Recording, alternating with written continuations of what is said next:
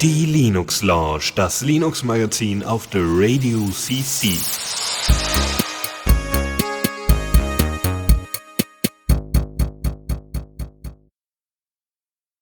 Hallo und herzlich willkommen zur Linux Lounge auf the Radio CC, eurem Linux Magazin. Wir äh, schreiben den 12. November und äh, ich bin natürlich nicht alleine hier, ich Dennis, sondern bin auch noch mit Chris mit, äh, mit haben wir hier noch mit dabei. Jawohl, Hallöchen. Und der Michael ist auch dabei. Einen wunderschönen Sonntag, guten Abend. Genau, wir haben wieder mal eine komplette Sendung vollgepackt mit tollen Themen. Äh, einige davon haben wir voll. Haben wir gerade auch nochmal über Mastodon rausgehauen. Das heißt, gerne auch nochmal teilen, ja, damit ja auch niemand äh, diesen Live-Auftritt verpasst. Wenn ihr mit uns chatten wollt, dann einfach unter theradio.cc slash Chat und dort könnt ihr auch anonym beitreten. Das ist Matrix-Chat, ähm, zu dem ihr einfach dabei kommen könnt. Also gerne dabei sein und äh, dann mitkommentieren und äh, ne, wir nehmen das Feedback immer wieder gerne auf. Und äh, auch in den letzten Sendungen hat das ziemlich gut funktioniert. Genau, wir haben noch äh, vielleicht noch eine andere Info an euch. Ähm, erstens, wir werden im Dezember sehr wahrscheinlich einen Gast haben, der äh, un, den wir interviewen werden. Äh, ja, ganz so viele Sachen wollen wir nicht verraten, außer dass es um äh, Open Source Firmware gehen wird. Und äh, es ist nicht nur Anfang Dezember so, dass wir äh, da einen Interviewpartner haben, sondern Ende Dezember gibt's ja so eine kleine, niedliche Veranstaltung in so einem kleinen, niedlichen Kongresszentrum in Hamburg. Und äh, wenn wir das alles technisch äh, und, und ja, wie soll man sagen, mit, mit dem richtigen Mate-Pegel hinkriegen, werden wir auch vom C3, vom Chaos Communication Congress entsprechend streamen. Aber das soll es jetzt erstmal der langen Vorrede sein. Ähm, möchtet ihr noch irgendwas vorweg sagen? Ja, ich freue mich darauf, dass wir vom Kongress eine Live-Sendung machen. Ich werde uns da ein bisschen triezen. Äh, natürlich, wenn man so auf dem Kongress unterwegs ist, hat man vielleicht nicht unbedingt immer Lust, sich dann da hinzusetzen, weil es so viel Spannendes zu entdecken gibt. Aber äh, wenn nicht live am Kongress, dann zumindest mit Zusammenfassung danach werden wir auf jeden Fall das in unserer Sendung aufnehmen. Ich glaube, dann gibt's nichts mehr großartig hinzuzufügen und wir können beginnen mit dem ersten Jingle. Neues aus dem Repo. Da fange ich doch mal gleich an. Und zwar, wir hatten in unserer letzten Folge auch viel über das Drama rund um Unity gesprochen und es gibt eine weitere Open Source Engine, die heißt auch äh, passenderweise Open 3D Engine und die wurde in der Version 23.10 gerade veröffentlicht und hatte da viele Optimierungen bei der Grafikdarstellung. Es gibt einen generischen Document Property Editor, mit dem man mit XML quasi solche Objekteigenschaftsdialoge beschreiben kann und nicht direkt Qt programmieren muss. Äh, das Packaging wurde auch verbessert und auch der Export für Anwendungen nach Windows, Linux, Mac. Und es gibt bereits sogar experimentellen iOS-Support und Android wird gerade gearbeitet, also dass ihr eure Anwendungen direkt quasi dafür exportieren könnt. Und auch äh, Integration für Robotics wurden die Templates verbessert, also auch die Integration mit ROS 2, das ist so ein extra Betriebssystem für, für Roboter-Sachen, was auch so ein bisschen Indiz dafür ist, worauf der Fokus liegt. Äh, es ist nicht unbedingt so die beste, also das beste, keine Ahnung, ich habe mich damit gearbeitet, aber Fokus auf Game Development, sondern auch Fokus auf Simulationen und andere grafische Darstellung 3D. Äh, wen das interessiert, gerne mal in den Shownotes ist der Link. Falls ihr im Internet unterwegs seid und ihr wollt weniger Spuren hinterlassen, dann gibt es zum Beispiel das Tor-Netzwerk, wovon wir schon ein paar Mal berichtet haben. Ähm, allerdings hinterlässt auch euer Browser ziemlich viele Spuren und Cookies und andere Sachen, die euch identifizieren. Und um das zu vermeiden, gibt es den Tor-Browser, welcher Tor integriert in eine spezielle Version von Firefox. Und die Version 13 wurde kürzlich veröffentlicht mit neuen Icons, einer neuen Standard-Homepage und so kleineren Bugfixes wurde poliert und sie unterstützt nun eine maximale Auflösung von 1400 mal 900. Und das klingt jetzt erstmal komisch, wie neue maximale Auflösung. Sie unterstützt ja eine andere Auflösung. Naja, es war bis jetzt so tatsächlich, dass die Auflösungen, in denen er die Webseiten rendert, begrenzt waren auf dedizierte paar verschiedene Abstufungen, einzig und allein damit man nicht durch die Größe eures Browserfensters euch eher fingerprinten kann. Weil wenn ihr dann noch eine Toolbar habt und andere Schriftgröße, habt ihr vielleicht ein paar Pixel mehr, ein paar Pixel weniger und wenn ihr zwischen Seiten wechselt, ist es das auch schon Fingerprinting-Informationen. Und deswegen hat er so dedizierte Abstufungen und die Größe davon haben sie jetzt erhöht auf 1400 mal 900, um einfach auch größere, höher auflösende Webseiten darstellen zu können. Und wenn ihr den Tor-Browser verwendet, dann verwendet ihr vielleicht auch oder habt zumindest mal von Tails gehört. Und Tails ist jetzt in der Version 5.19 erschienen. Äh, das anonymisierende Linux-Betriebssystem hat nun eine bessere Tor-Steuerung, nämlich Routen, die ihr innerhalb des anonymisierten Onion-Netzwerks verwendet, lassen sich nun gezielt schließen oder öffnen. Das ist besonders dann hilfreich, wenn so ein Circuit äh, sehr langsam ist oder wenn ihr Probleme innerhalb des Tor-Netzwerks untersuchen möchtet. Die aktualisierte Version bringt natürlich auch neue Versionen für den Kernel, der ist auf Version 6.1.55 aktualisiert und weitere Software wie zum Beispiel auch der Tor-Browser sind äh, angehoben worden. Ein weiteres Projekt, von dem ich euch erzählen möchte, kommt von der Seite Linux Server.io. Und da möchte ich mal kurz einmal kurz ausholen für die Leute, die unter euch, die einen eigenen Heimserver betreiben und das vielleicht auch auf Containerisierungsbasis machen mit Podman oder Docker. Die haben vielleicht schon mal von Linux Server.io gehört. Die machen tatsächlich qualitativ sehr hochwertige Images von bekannten Tools, die man so gerne auch mal auf dem Home-Server laufen lässt und äh, haben auch ein Konzept namens Docker-Mods etabliert, wo man quasi durch einfachere Anpassungen gewisse Funktionen in Docker-Container einbauen kann. Äh, sie sind sehr gut gepflegt, die Rechte werden eingeschränkt und wer qualitativ guten Satz an äh, nutzbaren Docker-Images für verschiedene Anwendungen haben will, kann man auf Linux Server.io gucken. Die haben da so eine Fleet, nennen sie das. Und die haben ein paar interessante Projekte. Und ein weiteres Projekt, was sie jetzt veröffentlicht haben in der Version 2.0, ist ihr Projekt WebTop. Das gibt es schon seit einer Weile und jetzt in 2.0 ist das quasi äh, noch viel äh, mächtiger. Und zwar ist das ein kompletter Desktop, eine komplette Linux-Umgebung in einem Container mit VNC freigegeben und dann im Browser abrufbar. Und es ist halt mit allen Anwendungen drum und dran, grafische Desktop-Oberfläche. Man konnte vorher zugreifen, das basierte auf äh, XRDB mit äh, Guacamole, das ist so ein Web-Client für VNC. Die haben den extra angepasst, damit man so ein paar extra Controls hat und im Browser angenehm damit arbeiten kann. Ähm, und jetzt haben sie das aber, die Performance war halt immer so, man hat es gemerkt, dass man irgendwie VNC durch den Browser macht. Und jetzt haben sie eine Version veröffentlicht mit KASM VNC. Das ist ein neues Projekt, was extrem bessere Performance hat, was Fullscreen 1080p Video erlaubt, welches 3D-Beschleunigung teilweise erlaubt durch die Container herdurch. Äh, und äh, es unterstützt zum Beispiel auch ein neues äh, Daten-Image-Kompressionsformat, QU. Und die Leute, die lauschen, wissen, dass ich ja immer gerne über Bildkompression quatsche und sowas. Das ist das Quiet OK Image Format. Das haben die hier integriert.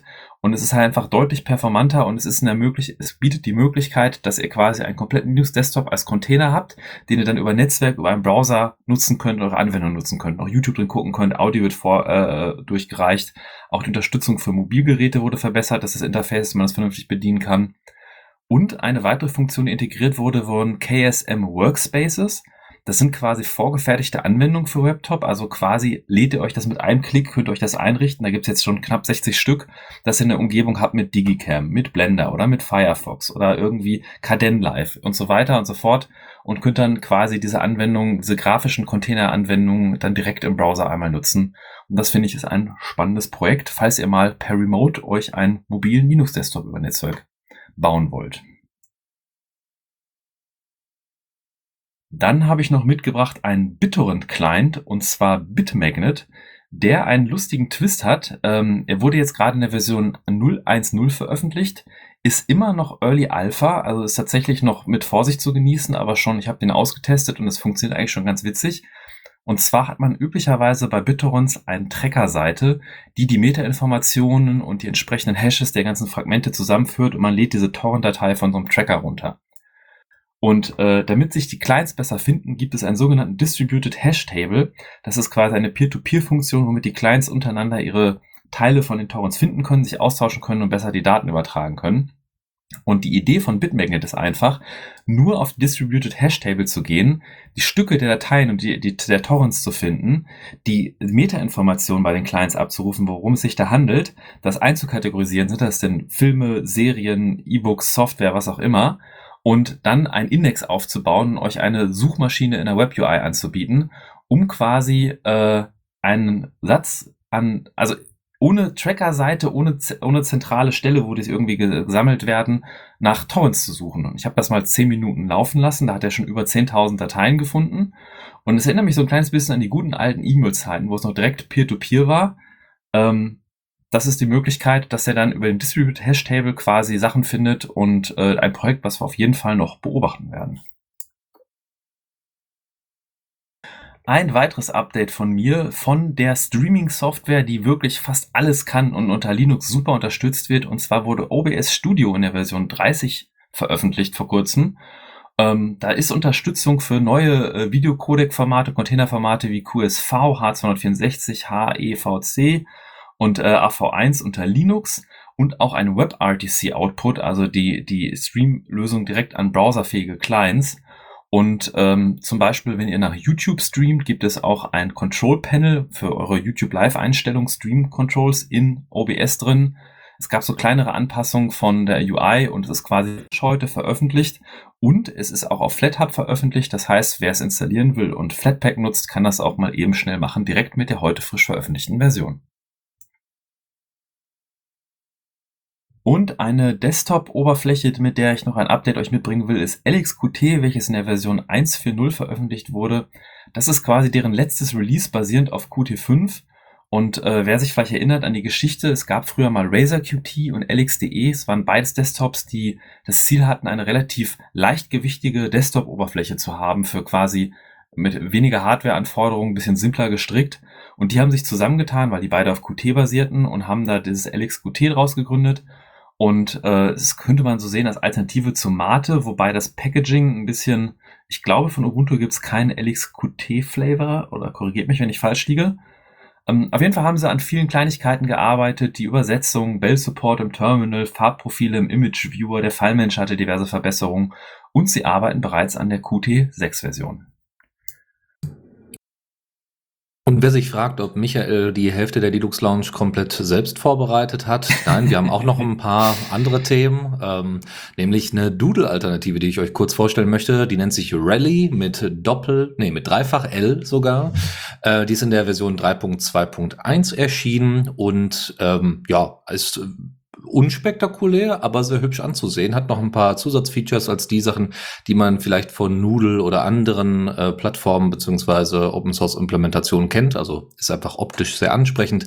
AGPL v3 lizenziert, in TypeScript gebaut mit Frameworks wie Next.js, Prisma, TRPC und Tailwind CSS ähm, und macht genau das, was es soll. Ihr könnt einen Link verschicken, also er stellt ein Event, äh, könnt Terminoptionen auswählen, festlegen oder ganze Spannen festlegen, könnt diese per Link verschicken und dann werden die entsprechend ausgewertet, wenn die Leute sich dann zurückgemeldet haben. Auch da ist natürlich irgendwie noch so eine Zwischenangabe, so wenn es sein muss, so ungefähr. Also wenn es nicht anders geht, dann würde ich an dem und dem Tag auch mit dabei sein. Ihr habt aber noch weitere Möglichkeiten. Natürlich könnt ihr Kommentare abgeben, um nochmal Zusatzinformationen mitzuliefern oder äh, bestimmte Sachen nochmal stärker zu berücksichtigen. Und ihr habt auch solche Sachen wie CSV-Export. Es gibt auch eine Hosted-Version davon, falls ihr das nutzen wollt. Es gibt da quasi eine Pro-Version, wo noch mal ein paar Features mit dabei sind, zum Beispiel äh, ein Web-Chat, aber wohlgemerkt, der ist dann nicht self-hostable, sondern wie gesagt, äh, ist dann gegen Geld zu er äh, erhältlich. Ähm, aber ansonsten wird das ganze Projekt vor allem von Spenden am Leben erhalten und äh, wer da mal Lust hat, äh, einfach was Hübsches äh, für die Arbeit oder für irgendwelche ehrenamtlichen äh, Sachen aufzusetzen, der kann sich ja mal Rally anschauen. Ja, so ist das, wenn wir irgendwie, äh, wenn ich 10 von 13 Themen habe aus Neues aus dem Repo, dann müsste jetzt noch ein paar Minütchen mit meiner Stimme Vorlieb nehmen. Ähm, ich habe noch ein paar Updates mitgebracht. Und zwar als nächstes, wenn ihr unter Linux overclocken wollt oder eure Core Frequencies, euer CPU und GPU beobachten wollt, gibt es jetzt ein Tool, endlich, was man auch als GUI-Oberfläche sich die Sachen angucken kann, Temperatures monitoren kann, das heißt Tux Clocker. Und das wird die letzten Wochen und Monate fleißig weiterentwickelt. Und es wurde vor kurzem die Version 1.3.0 veröffentlicht, die sogar erweiterten Support für AMD-Grafikkarten bietet. Also die Software bietet für Nvidia so, sowohl für Nvidia als auch für AMD-Karten Unterstützung. Nicht auf allen Karten wird alles unterstützt, aber so von der 600er bis 900er Series wird irgendwie fast alles unterstützt von den AMD äh, äh, äh, die 600 Series und, und alles darüber halt verschiedene Sachen, teilweise Voltages einstellen, Memory Clocks, Offsets etc. Von AMD-Karten werden die 7000er, die Vega Series, Navi Series, RX 6000 und weitere supported und auch einige CPUs. Und es wurden einige Korrekturen vorgenommen und weitere An Werte, die man aus weiteren Modellen, unterstützten Modellen auslesen kann. Wer also unter Linux mal ein wenig mit Reclocking spielen möchte und Messung seiner Leistungen und Frequencies seiner GPU und CPU, kann sich mal Tuxglocke angucken. Und ein sehr beliebtes Projekt von mir hatte auch vor kurzem ein Update und zwar die alternative Firma für sehr viele Plastikrouter, die man so im, so im Laden findet, nämlich OpenWrt wurde in der Version 23.05 veröffentlicht. Es gibt wie immer einen ganzen Schwall an neuen supporteten Devices, auf denen man das dann flashen kann und quasi ein vollwertiges Linux mit allen möglichen Funktionen und teilweise Funktionen, die teure Enterprise-Routers noch nicht mal richtig haben, ähm, VLANs und kann ich sehr empfehlen, wer sich da ein bisschen mit beschäftigt, mit alternativer Firmware, äh, sich das anzuschauen. Ähm, sie haben unter anderem von Wolf SSL zu Mbed TLS gewechselt. Das ist kleiner und ressourcensparende TLS-Implementation. Aber eins der coolsten Sachen ist, und jetzt hoffe ich, dass meine Kollegen jetzt vorbereitet sind, sie erlauben Rust-Packages. Ähm, es ist nicht in Rust geschrieben. Okay, passt nicht, egal. ähm, man kann jetzt Packages in Rust hinzufügen und ähm, genau, das ist ein Update von OpenWrt. Und wie versprochen, noch ein Thema von mir, um die Kategorie auch mal dicht zu machen. Und zwar der Kernel 6.6 wurde veröffentlicht. Und wenn ihr eure Distros updatet und Kernel 6.6 äh, Kernel schon habt, gibt es jetzt zum Beispiel eine Ablösung für den Completely Fair Scheduler Code, nämlich den EEVDF. Schedule steht für Earliest Eligible Virtual Deadline First Scheduling. Meine Güte ist ein Algorithmus, der schon aus 1995 kommt, aber wohl äh, deutlich besser und deutlich weniger Quirks braucht als CFS, um fair zu schedulen. Äh, Mitigations gegen einige CPU-Sicherheitslücken. Äh, die Intel Shadow Stack Implementation ist drin. AMD FreeSync als Alternative zu Panel, Panel Self Refresh, um Energie zu sparen bei Laptops und weitere Dinge, um die Performance verbessert zu haben, äh, Bugfixes etc. Ich habe euch den äh, Linux Kernel Mailing List Thread verlinkt, wo ihr euch über den neuen Kernel informieren könnt. Newsflash. Und wer hätte das gedacht? Da rede ich gleich mal weiter. Und zwar, wo wir beim Kernel waren, habe ich aber ein weiteres Thema mitgebracht, was ich lieber in den Newsflash stecken wollte. Es gab nämlich ein kleines bisschen erhitzte Diskussion um ein Thema bei dem Kernel, und zwar exportiert der Kernel gewisse Symbole, gewisse Schnittstellen, an denen sich Module andocken können und Module nutzen können im Kernel, die dann extern geladen werden können. Und da gibt es gewisse rechtliche Anforderungen. Was ist denn ein ein, äh, ein zusammenhängender Code, was ist GPL beschränkt und da gibt's halt auch so Flex, ob das irgendwie der Kernel tainted ist, ob er Non-GPL-Code geladen hat oder welche Symbole nur GPL exportiert werden. Und gerade um äh, proprietäre Treiber, die quasi nicht der Idee von GPL folgen und die Symbole intern aus dem Kernel sich kramen, um sich da irgendwie zurechtzumachen. Da gab es bereits mal Drama mit Nvidia, mit NetGPU zu Kernel 5.9 Zeiten und da wurde der schöne Begriff geprägt GPL-Condom, wo Nvidia auf die Idee kam, einen kleinen Wrapper, quasi ein Schirm zu basteln, welches die Symbole nimmt und wieder selber exportiert, um das zu umgehen, um quasi so eine rechtliche Loophole zu nutzen, was halt alles andere als irgendwie also nicht im Sinne der, der, der Erfindung ist, äh, woraufhin jetzt beim aktuellen Kernel 6.6 ebenfalls einige neue Symbole von Entwicklern als äh, GPL-Symbol markiert wurden, um halt diese rechtlichen Lücken zu schließen und Nvidia daran zu hindern, ihren mit ihrem proprietären Treiber diese Sachen zu nutzen. Effektiv tatsächlich auch den, der Nvidia, den proprietären Nvidia-Treiber dadurch beschränken oder sogar äh, äh, nicht direkt lauffähig mit Kernel 6.6 machen. Und das ist eine interessante Diskussion, weil es gibt einige Kommentare von Nutzern, die sagen, dass diese toxische Einstellung, diese, dieses Hinnehmen davon, dass man die Nutzer dann eventuell Probleme haben, ihre Hardware nicht nutzen können, nur um irgendwelche Open Source Gedanken und GPL Gedanken durchzudrücken, wirklich schädlich ist und für die Community alles andere als dienlich und man mit Nvidia zusammenarbeiten soll. Gerade im Hinblick darauf, dass sie mit NVK die letzten Monate und Jahre auch in der Open Source Welt deutlich mehr Sachen veröffentlicht haben und Unterstützung angeboten haben, dass man sich quasi verscherzt mit Nvidia. Äh, andererseits ist natürlich die Sache, dass Nvidia ein riesiger, gigantischer Big Player ist, die Ressourcen hat und sich einfach einen feuchten Scheißdreck kehrt und solche Spielchen macht wie mit diesem GPL-Kondom und solchen Shims, um da einfach das zu umgehen und alle äh, Symbole sich aus dem Kernel zu bedienen, wie es ihnen recht ist, obwohl sie quasi äh, mit der Schaufel gerade äh, Geld und Gold schaufeln links und rechts mit AI und dem ganzen Quatsch, den sie machen. Und dass es eigentlich nur die einzige Möglichkeit ist, um ein bisschen Druck auf sie auszuüben, dass sie das auch mal irgendwie ernst nehmen und zusammen fair mit der Community spielen. Und da fände ich es mal interessant, was eure Meinung ist, Chris und Dennis, bevor ich noch hier weiter so verschwafel, wie ihr zu diesem Thema steht. also meiner geschätzten Meinung nach, offensichtlich jedenfalls geschätzt, ähm, kann ich die Bedenken verstehen. Also ähm, ich, es gibt ja auch schon so, sage ich jetzt mal im Allgemeinen bei Open Source Projekten immer wieder Diskussionen rund um, ähm, ich sage jetzt mal nach äh, der Free Software Foundation wirklich freien Lizenzierungen von der durch die GPL, die ja äh, durchaus als viral gilt, weil sie bezieht sich ja auch auf alle ähm, Softwarestücke, die äh, Software aus der GPL anwenden ähm, und erzwingt da eigentlich die gleichen Terms. Ähm, und das ist, führt ja vor allen Dingen auch immer wieder bei Projekten dazu, dass sie zum Beispiel auch im, ähm, im, im Umfeld des, der Wirtschaft dann nicht benutzt werden, weil häufig dann irgendwie äh, freie Software in proprietären Code eingebettet werden soll und dann geht das leider nicht mit GPL-Projekten. Ähm, ich habe keine Liebe für Nvidia, deswegen bin ich vielleicht ein schlechter Advokat, aber äh, ich I think it's okay. Sie haben jetzt, finde ich, nie, also die, dieses Unternehmen hat nie irgendwie großartig den Eindruck auf mich gemacht, dass es ihnen wirklich daran gelegen wäre, da irgendwie einen Schritt auf die Open Source Community, auf die Linux Community vor allen Dingen äh, hinzugehen. Ja, ich würde äh, ich würde das quasi so unterstützen. Ich bin weder großer Fan von Nvidia noch äh, glaube ich, dass sie sich da äh, großartig verändern werden, auch wenn es da immer mal wieder so Bewegungen zu gibt. Aber man muss mal äh, festhalten, dass äh, die GPLv2, die äh, für den Linux-Kernel verwendet wird, wirklich so der, der minimalste Konsens für die Weiterentwicklung des Linux-Kernels ist.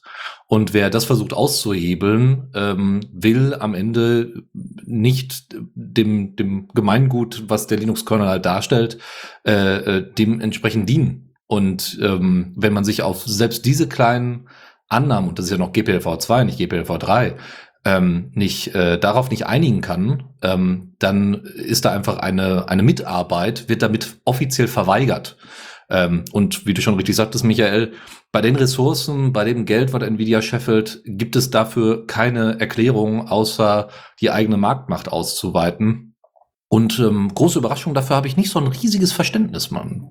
Hätte man gar nicht so gedacht, vielleicht als ich so bei Phoronix durch die Kommentare gelesen habe und auch diese Stimmen, die sagten, dass das ja schädlich ist und die, die Open Source Community hier toxisch ist mit ihrem Verhalten, da muss man so ein bisschen in Kontext setzen und verstehen, dass das keine Geschichte ist, die jetzt spontan sich jemand aus den Fingern gesaugt hat, sondern dass es seit, seit Jahren die Diskussionen gibt, seit Jahren versucht wird, mit Nvidia zusammenzuarbeiten und seit Jahren sie einfach ein Big Pain in the Ass sind und es gibt diesen berühmten Mittelfinger von Linus Torvalds, der quasi äh, sehr zum Ausdruck bringt, wie die Kernel-Entwickler-Community, wie gut, auf welchen äh, Stand sie mit dem Nvidia, äh, nicht mit den Nvidia-Entwicklern. Ich glaube, es gibt sehr viele motivierte, gute Nvidia-Entwickler, aber es gibt halt immer diese rechtlichen Rahmenbedingungen und das Unternehmen an sich, äh, auch die Interessen, wenn man die ganzen Geschichten rund um AI und Gamer-GPUs, so zum Beispiel mit Linus Tech Tips verfolgt in deren äh, Warnschau, äh, da kristallisiert sich schnell raus, dass die Interessen da nicht daran liegen, an einem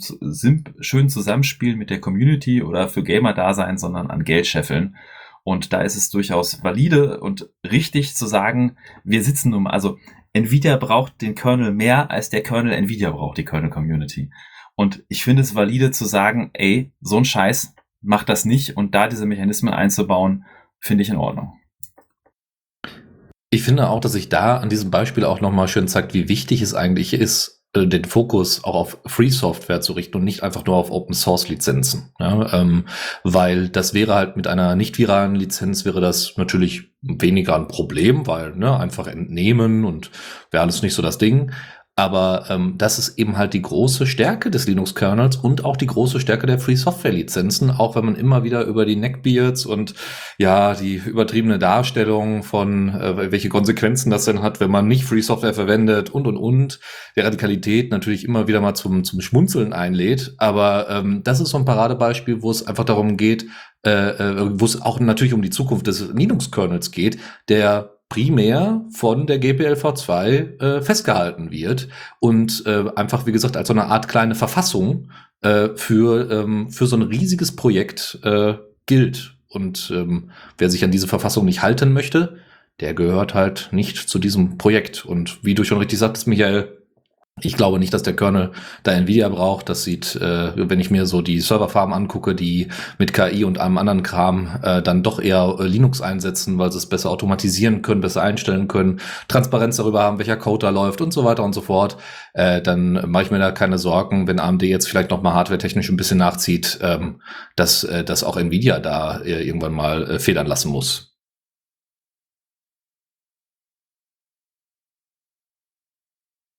Okay, dann übernehme ich einfach mal mit dem nächsten Beitrag. Äh, danke euch für die angeregte Diskussion. Ähm, und zwar kommen wir einmal auf das bereits angekündigte Thema zu sprechen, mit, mit dem wir uns Ende des Jahres auseinandersetzen werden, nämlich mit dem 37C3.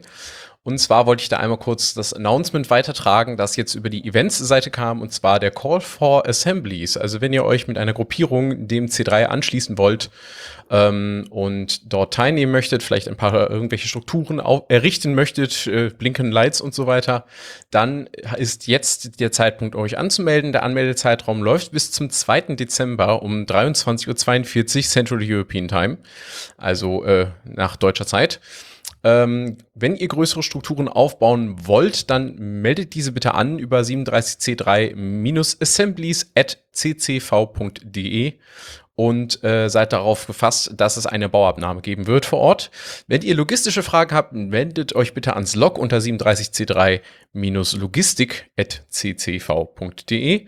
Und außerdem für diejenigen, die da vielleicht noch drüber nachgedacht haben und das vielleicht verpasst haben, die Frist für Einreichungen für die Konferenz, also für Vorträge und, und Workshops, endete gestern, nee, gar nicht, äh, doch gestern meine ich, ne? Gestern Nacht um äh, genau genau zum, äh, zum Mitternachtsschlag. Ähm, und zwar äh, waren das Einreichungen waren möglich für die Tracks Art and Beauty, Ethics, Politics and Society, Hardware, Science, Security, Sustainability and Climate Justice.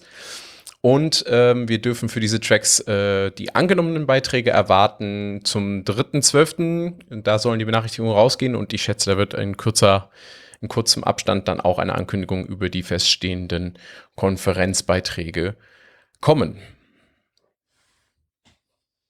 Ich komme jetzt nochmal mit einem ganz anderen Thema um die Ecke, nämlich mit einer Stellenausschreibung. Nein, ich bin weder Arbeitgeber noch sonst irgendwas, aber ich, äh, wir wollen ja, dass äh, die richtigen Leute in die richtigen Stellen kommen, damit sich denn auch im Bereich Open Source etwas verändert. Und gerade wenn es um irgendwie Government, also ne, die äh, öffentliche Verwaltung äh, dreht, dann wäre natürlich gut, wenn das die, wenn, wenn das gut ausgefüllt wird, wenn diese Aufgaben gut wahrgenommen werden. Wir, wor worum es geht, ist eine Stellenausschreibung der Stadt Dortmund, wohlgemerkt die dritte Ausschreibung, weil sie entweder keine richtigen Partner gefunden haben oder also so äh, liest sich das zumindest. Ähm, und zwar ist es folgendes: Es geht um die Koordinierungsstelle digitale Souveränität und Open Source bei der Stadt, äh, Stadt Dortmund. Ähm, dort, ähm, genau, kann man, braucht man für, äh, also steht in der Ausschreibung wo gemerkt drin, ein abgeschlossenes wissenschaftliches Hochschulstudium, entweder ein Master oder ein Unidiplom ähm, aus den Fachrichtungen Rechts, Wirtschafts- oder Sozialwissenschaften oder ver vergleichbaren äh, Abschlüssen. Äh, ja, dann gibt's auch irgendwie Beamtinnen und so weiter, das lassen wir mal außen vor. Ähm, das ist natürlich jetzt ein bisschen komisch, dass wir ausgerechnet in der Linux Lounge darüber sprechen, aber ich ja selber bin Sozialwissenschaftler, ich werde mich jetzt auf die Stelle nicht bewerben. Äh, ähm, der, der Punkt ist so ein bisschen, dass es ja vor allem um Koordinierungsaufgaben geht. Das heißt, wenn ihr ein, durch, durch euer Hobby oder sonstiges ähm, ein tiefes Wissen über die Open Source Szene habt, aber vielleicht nicht unbedingt diejenigen, äh, also zu denjenigen gehört, die irgendwie im IT-Bereich so tief verwurzelt sind oder eine Ausbildung haben, aber vielleicht Leute kennt oder so, dann äh, einfach mal sich drauf bewerben. Ich äh, stelle noch mal ganz kurz die Aufgaben vor, was denn da euch dann erwartet an der Stelle. Entwicklung einer passgenauen Open Source Strategie unter äh, unter den in Dortmund beschlossenen und gültigen Prämissen, eine Definition und Gestaltung und Abstimmung von Richtlinien und Bewertungskriterien zum Einsatz von Open Source Software, Klingt sehr trocken, aber das kann richtig spaßig sein, vor allem wenn man dann den Kolleginnen und Kollegen nahebringen kann, was für Möglichkeiten es dann so alles gibt. Dann Entwicklung und Durchführung eines Prozesses zur Festlegung von Standards für den Einsatz von Open Source Software. Was ich mir zum Beispiel vorstellen kann, da wären Richtlinien zur, äh, zur Ausschreibung von Software. Und wenn ihr dann jedes Mal in die Richtlinien zur Ausschreibung von Software sagen könnt, ja, aber das muss im Idealfall Open Source sein, das sollte, sollte positiv vermerkt werden, ja, das ist natürlich schon ziemlich geil, weil das ist dann ein, ein sich selbst verstärkender Prozess.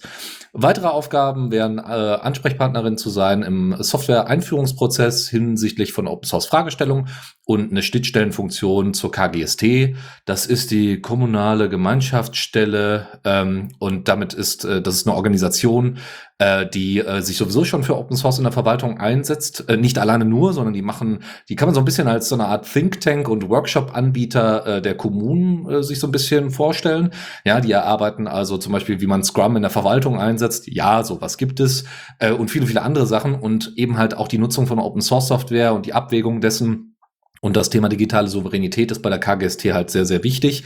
Und ihr als äh, Personen aus der Stadtverwaltung habt dann, seid dann eben die Person, die den direkten Kontakt dann zur KGST hat und dann zum Beispiel auch äh, Workshops oder sowas innerhalb der Veranstaltung ver äh, also veranstalten kann.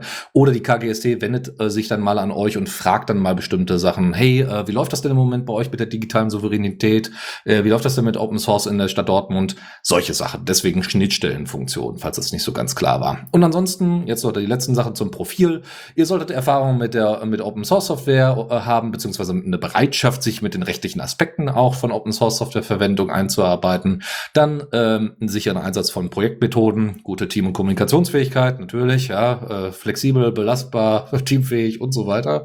Hohes Maß an Eigeninitiative, natürlich, und strukturiertes Denken und Handeln. Kooperationsfähigkeit, Flexibilität, also steht hier alles, also ich zitiere gerade aus der Stellenausschreibung, Eigeninitiative sowie Konflikt- und Kommunikationsfähigkeit und natürlich gute deutsche und Deutsch- und Englischkenntnisse in Wort und Schrift.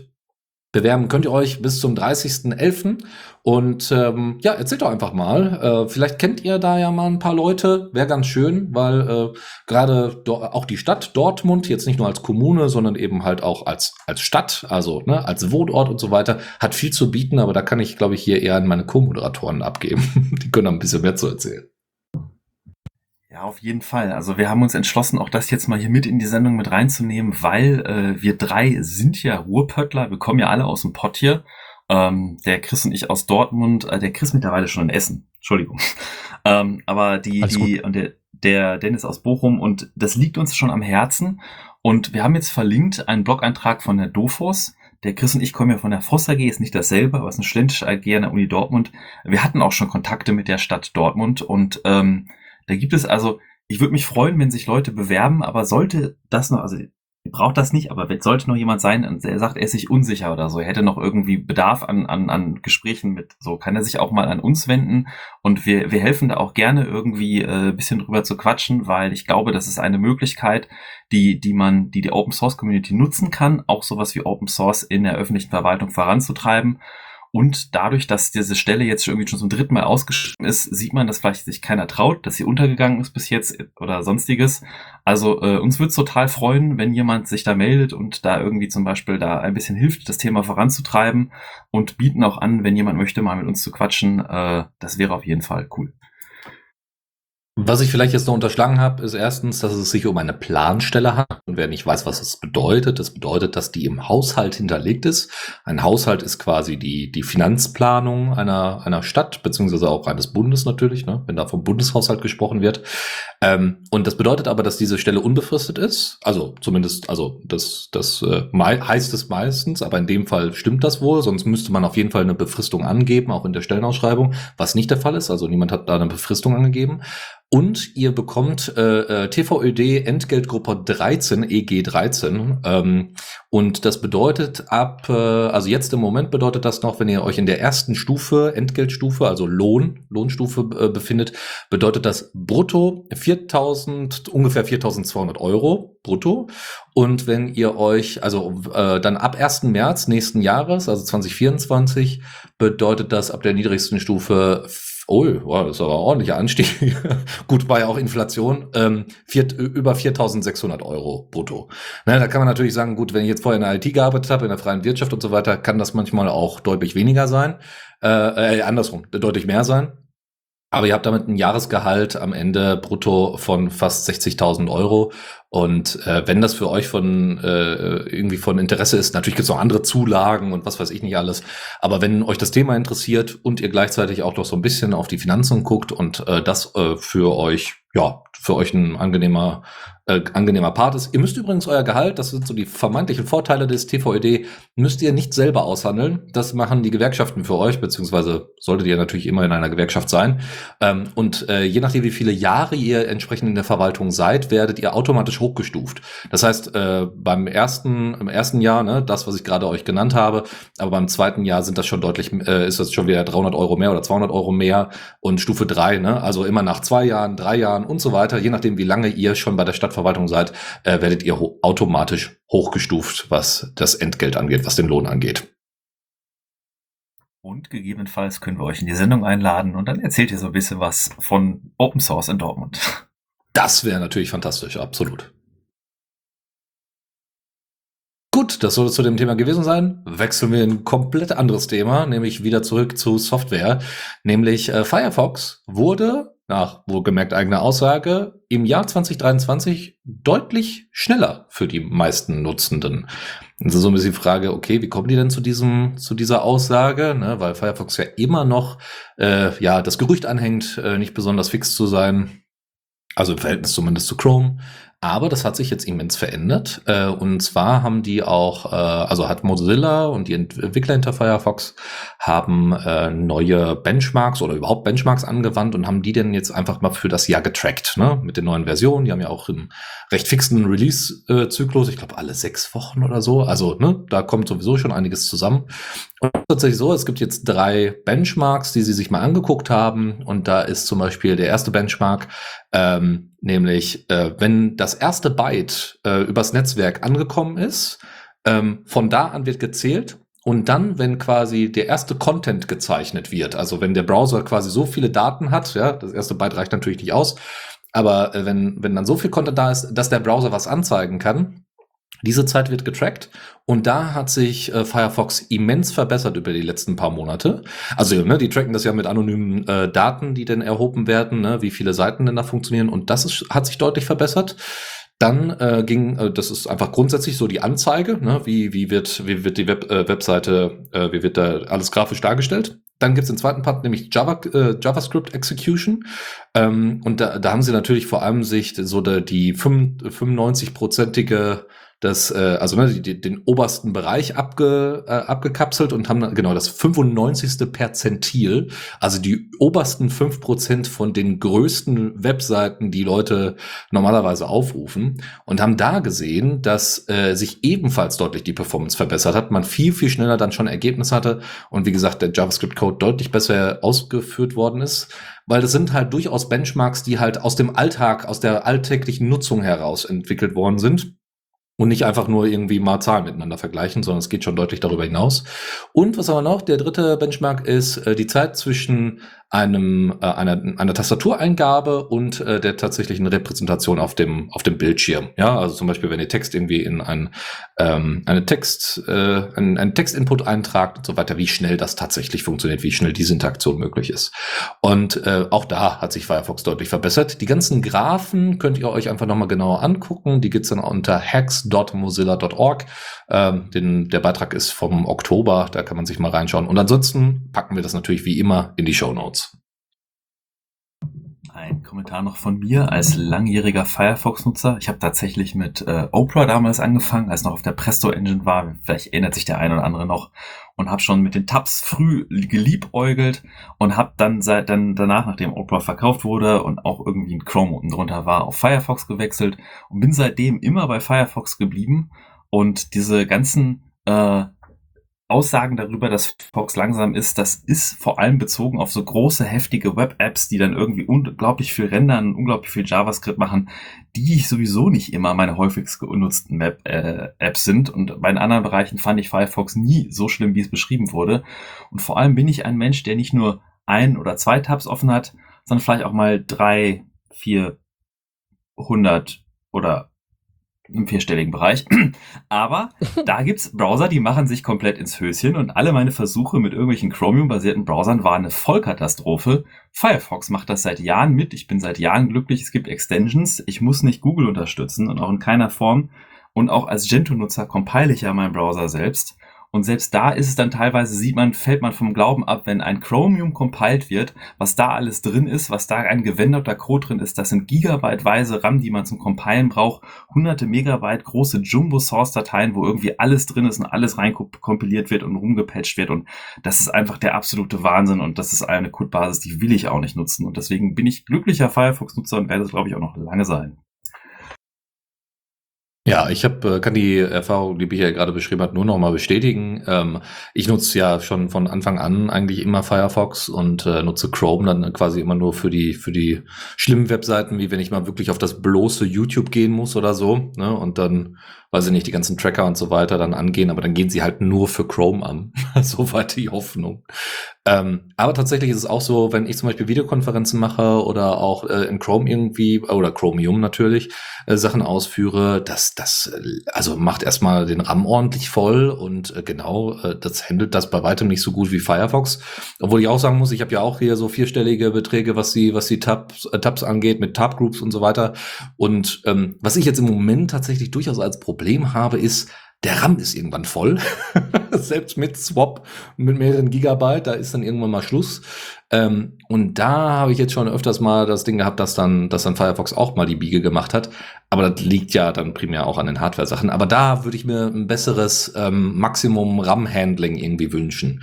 Dass zum Beispiel, äh, wenn ich dann einen neuen Tab aufmache und er quasi die anderen nicht ähm, die anderen Tabs nicht entleert. Also es gibt ja hier so eine, ich komme gerade nicht drauf, wie es heißt, äh, dry, nicht Drying, sondern egal. Also die Möglichkeit, dass Tabs quasi entladen werden. Das heißt, sie werden aus dem RAM geworfen, weil sie schon lange nicht mehr angeklickt worden sind.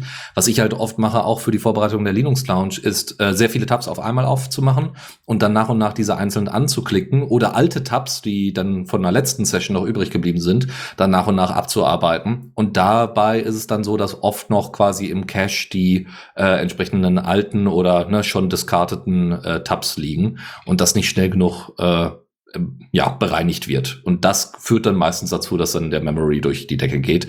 Aber ich hoffe, da wird, wird sich noch ein bisschen was ändern. Ansonsten kann ich das nur so bestätigen, wie Michael es beschrieben hat. Ich glaube, er räumt den RAM schon auf. Also zumindest bei meinen jetzt über 1000 offenen Tabs, die ich hier auf drei Fenster verteilt habe, äh, ist es jetzt knapp über ein Gigabyte, das mein Firefox verwendet. Ich glaube 1,2 Gigabyte oder so. Kann aber auch sein, dass es eine Extension ist. Es gibt auch Extensions, die managen, welche Tabs geladen werden und welche nicht. Und ich habe immer so, dass der von mir so die rechts die Tabs, wo ich gerade offen bin, schon so vorlädt. Ähm, ich verlinke mal eine Extension aus dem Add-on Store. Vielleicht äh, hilft das ja dir, Dennis, oder dem einen oder anderen Zuhörer. Okay, massenweise Tabs. Kommen wir zu massenweisen anderen Daten, nämlich auf eurem Dateisystem. Und wenn ihr da ein modernes Next-Gen-Filesystem haben wollt, dann gibt es als Alternative äh, zu ButterFS gibt's OpenZFS, die Implementierung für ZFS für Linux. Und das hat jetzt neuerdings ein neues Feature im Source Code aufgenommen, worauf viele Leute gewartet haben, ich auch, nämlich die Möglichkeit, RAID-Z-Pools um einzelne Disks zu erweitern. RAID-Z ist dieser modernere Standard für die RAID-Implementierung mit Fehlerkorrektur und, und einigen sehr vorteilhaften Features. Nur das zu erweitern war meistens ein großes Umkopieren der Daten und jetzt ist es möglich, einzelne Disks zu erweitern und äh, das wird es im nächsten OpenCFS Release geben. Auch ein Filesystem für den kommende Kernel-Version äh, gemerged, und zwar für die Kernel-Version 6.7 äh, und da auch deutlich verbessert ist Bcache.fs, ebenfalls ein Dateisystem, auf das ich schon lange warte und äh, sehr vielversprechend ist als Alternative zu ButterFS mit modernen Dateisystemfunktionen, Compression, äh, Encryption und weiteren äh, Copy- und Write-Semantiken und weiteren äh, sehr äh, tollen Funktionen. Anders als der Name vermuten lässt, ist es nicht ein reines Caching-FS, sondern ein vollwertiges Dateisystem, was ursprünglich mal aus so einer Idee entstanden ist und seitdem immer so heiß. Der Entwickler hatte ein bisschen eigene Ansichten und da gab der Kernel-Mailing-Liste größere Diskussionen. Es wurde schon versucht, vor zwei Kernel-Versionen zu merchen und da hat Linus Torvalds einge eingeschritten und gesagt, ey Leute, solange ihr euch hier nicht beruhigt und hier so ein Drama ist, werden wir erstmal nichts davon merchen. Es konnten aber die meisten Dinge geregelt werden und geklärt werden und das Dateisystem wurde jetzt in den Kernel 6.7, der noch nicht veröffentlicht ist, aufgenommen werden und das ist auf jeden Fall etwas, worauf ich mich auch sehr freue. Apropos Diskussionen, da habe ich direkt was für euch noch. Ähm, und zwar aus dem Blog von Snicket. Snicket, wer es nicht kennt, ist ein, ja, ich würde sagen, ein XMPP-basiertes Ökosystem. Es ist sowohl eine Server-Software zum selber hosten als auch ein Client, ähm, basierend eben halt auf dem freien äh, Chat-Protokoll XMPP. Und äh, Matthew Wild, einer äh, den, äh, der Beitragenden zu diesem Projekt, schrieb in einem Blogpost über die Unterschiede im Erfolg zwischen Ökosystemen basierend auf Produkten, wie eben halt Snicket oder Signal, und äh, Protokollen, wie eben XMPP, E-Mail. Sucht euch irgendwas anderes aus, was da noch reinpasst. Und sein Take an, der, äh, an dieser Sache ist nämlich der, ähm, dass man mit einem Mittelweg eben, das heißt wie Snicket, als Produkt auf einem sinnvollen Protokoll wie XMPP zu etablieren und damit eben halt die Hürden abzubauen, um in freie Ökosysteme wie die von XMPP, würde das halt zum Erfolg bringen, weil bisher würden vor allen Dingen halt wirklich gute Ideen wie das XMP-Protokoll ähm, würden darunter eben leiden, dass sie ja halt ein Protokoll sind und bis auf eine einzige Ausnahme in der äh, Geschichte von freien Protokollen, nämlich E-Mail, ähm, gibt es niemanden, der es geschafft hat, äh, tatsächlich alle großen Player, die ansonsten diese Domäne bedienen, ähm, zu einem Konsens zu bewegen. Das sieht man vor allen Dingen ganz deutlich an WhatsApp und Co. So findet Matthew Wild. Und ähm, ja, ich bin geneigt, ihm zuzustimmen. Also zumindest was die Zahlen, also die NutzerInnenzahlen äh, ähm, angeht, spricht der Erfolg von E-Mail für sich, steht aber tatsächlich in meinen Augen auch äh, ziemlich alleine da gegen eben halt alle anderen Kommunikationspfade, die sonst von Menschen im Alltag genutzt werden. Und ähm, ja, ich weiß nicht, wie seht ihr das eigentlich, Michael, Dennis? Würdet ihr dem auch zustimmen? Dennis? Ja, witzig hier. Willst mich jetzt hier erstmal vorstellen? Es wird ja schon genatscht. Frech. Also wirklich. Also ihr müsst nichts sagen. Wenn ihr dafür für Nein, nein, keine nein. Meinung habt, ist auch okay. Also wenn ich das richtig verstanden habe. Nee, bitte dann. Hau raus. Nein, ich, ich wollte sagen, dass ich äh, da keine jetzt solide Meinung gerade so spontan habe. Okay, also die, die Verbindung von Ökosystem, also quasi so eine Art Mittelweg zu gehen. Man hat nicht nur, ähm, äh, nicht nur, nicht nur das Protokoll und dann sollen die mal alle machen, sondern man hat halt ein Ökosystem, was sich da drum bildet. Ich will ja nichts sagen, ne? Aber genau diese, diese Strategie verfolgt halt Matrix.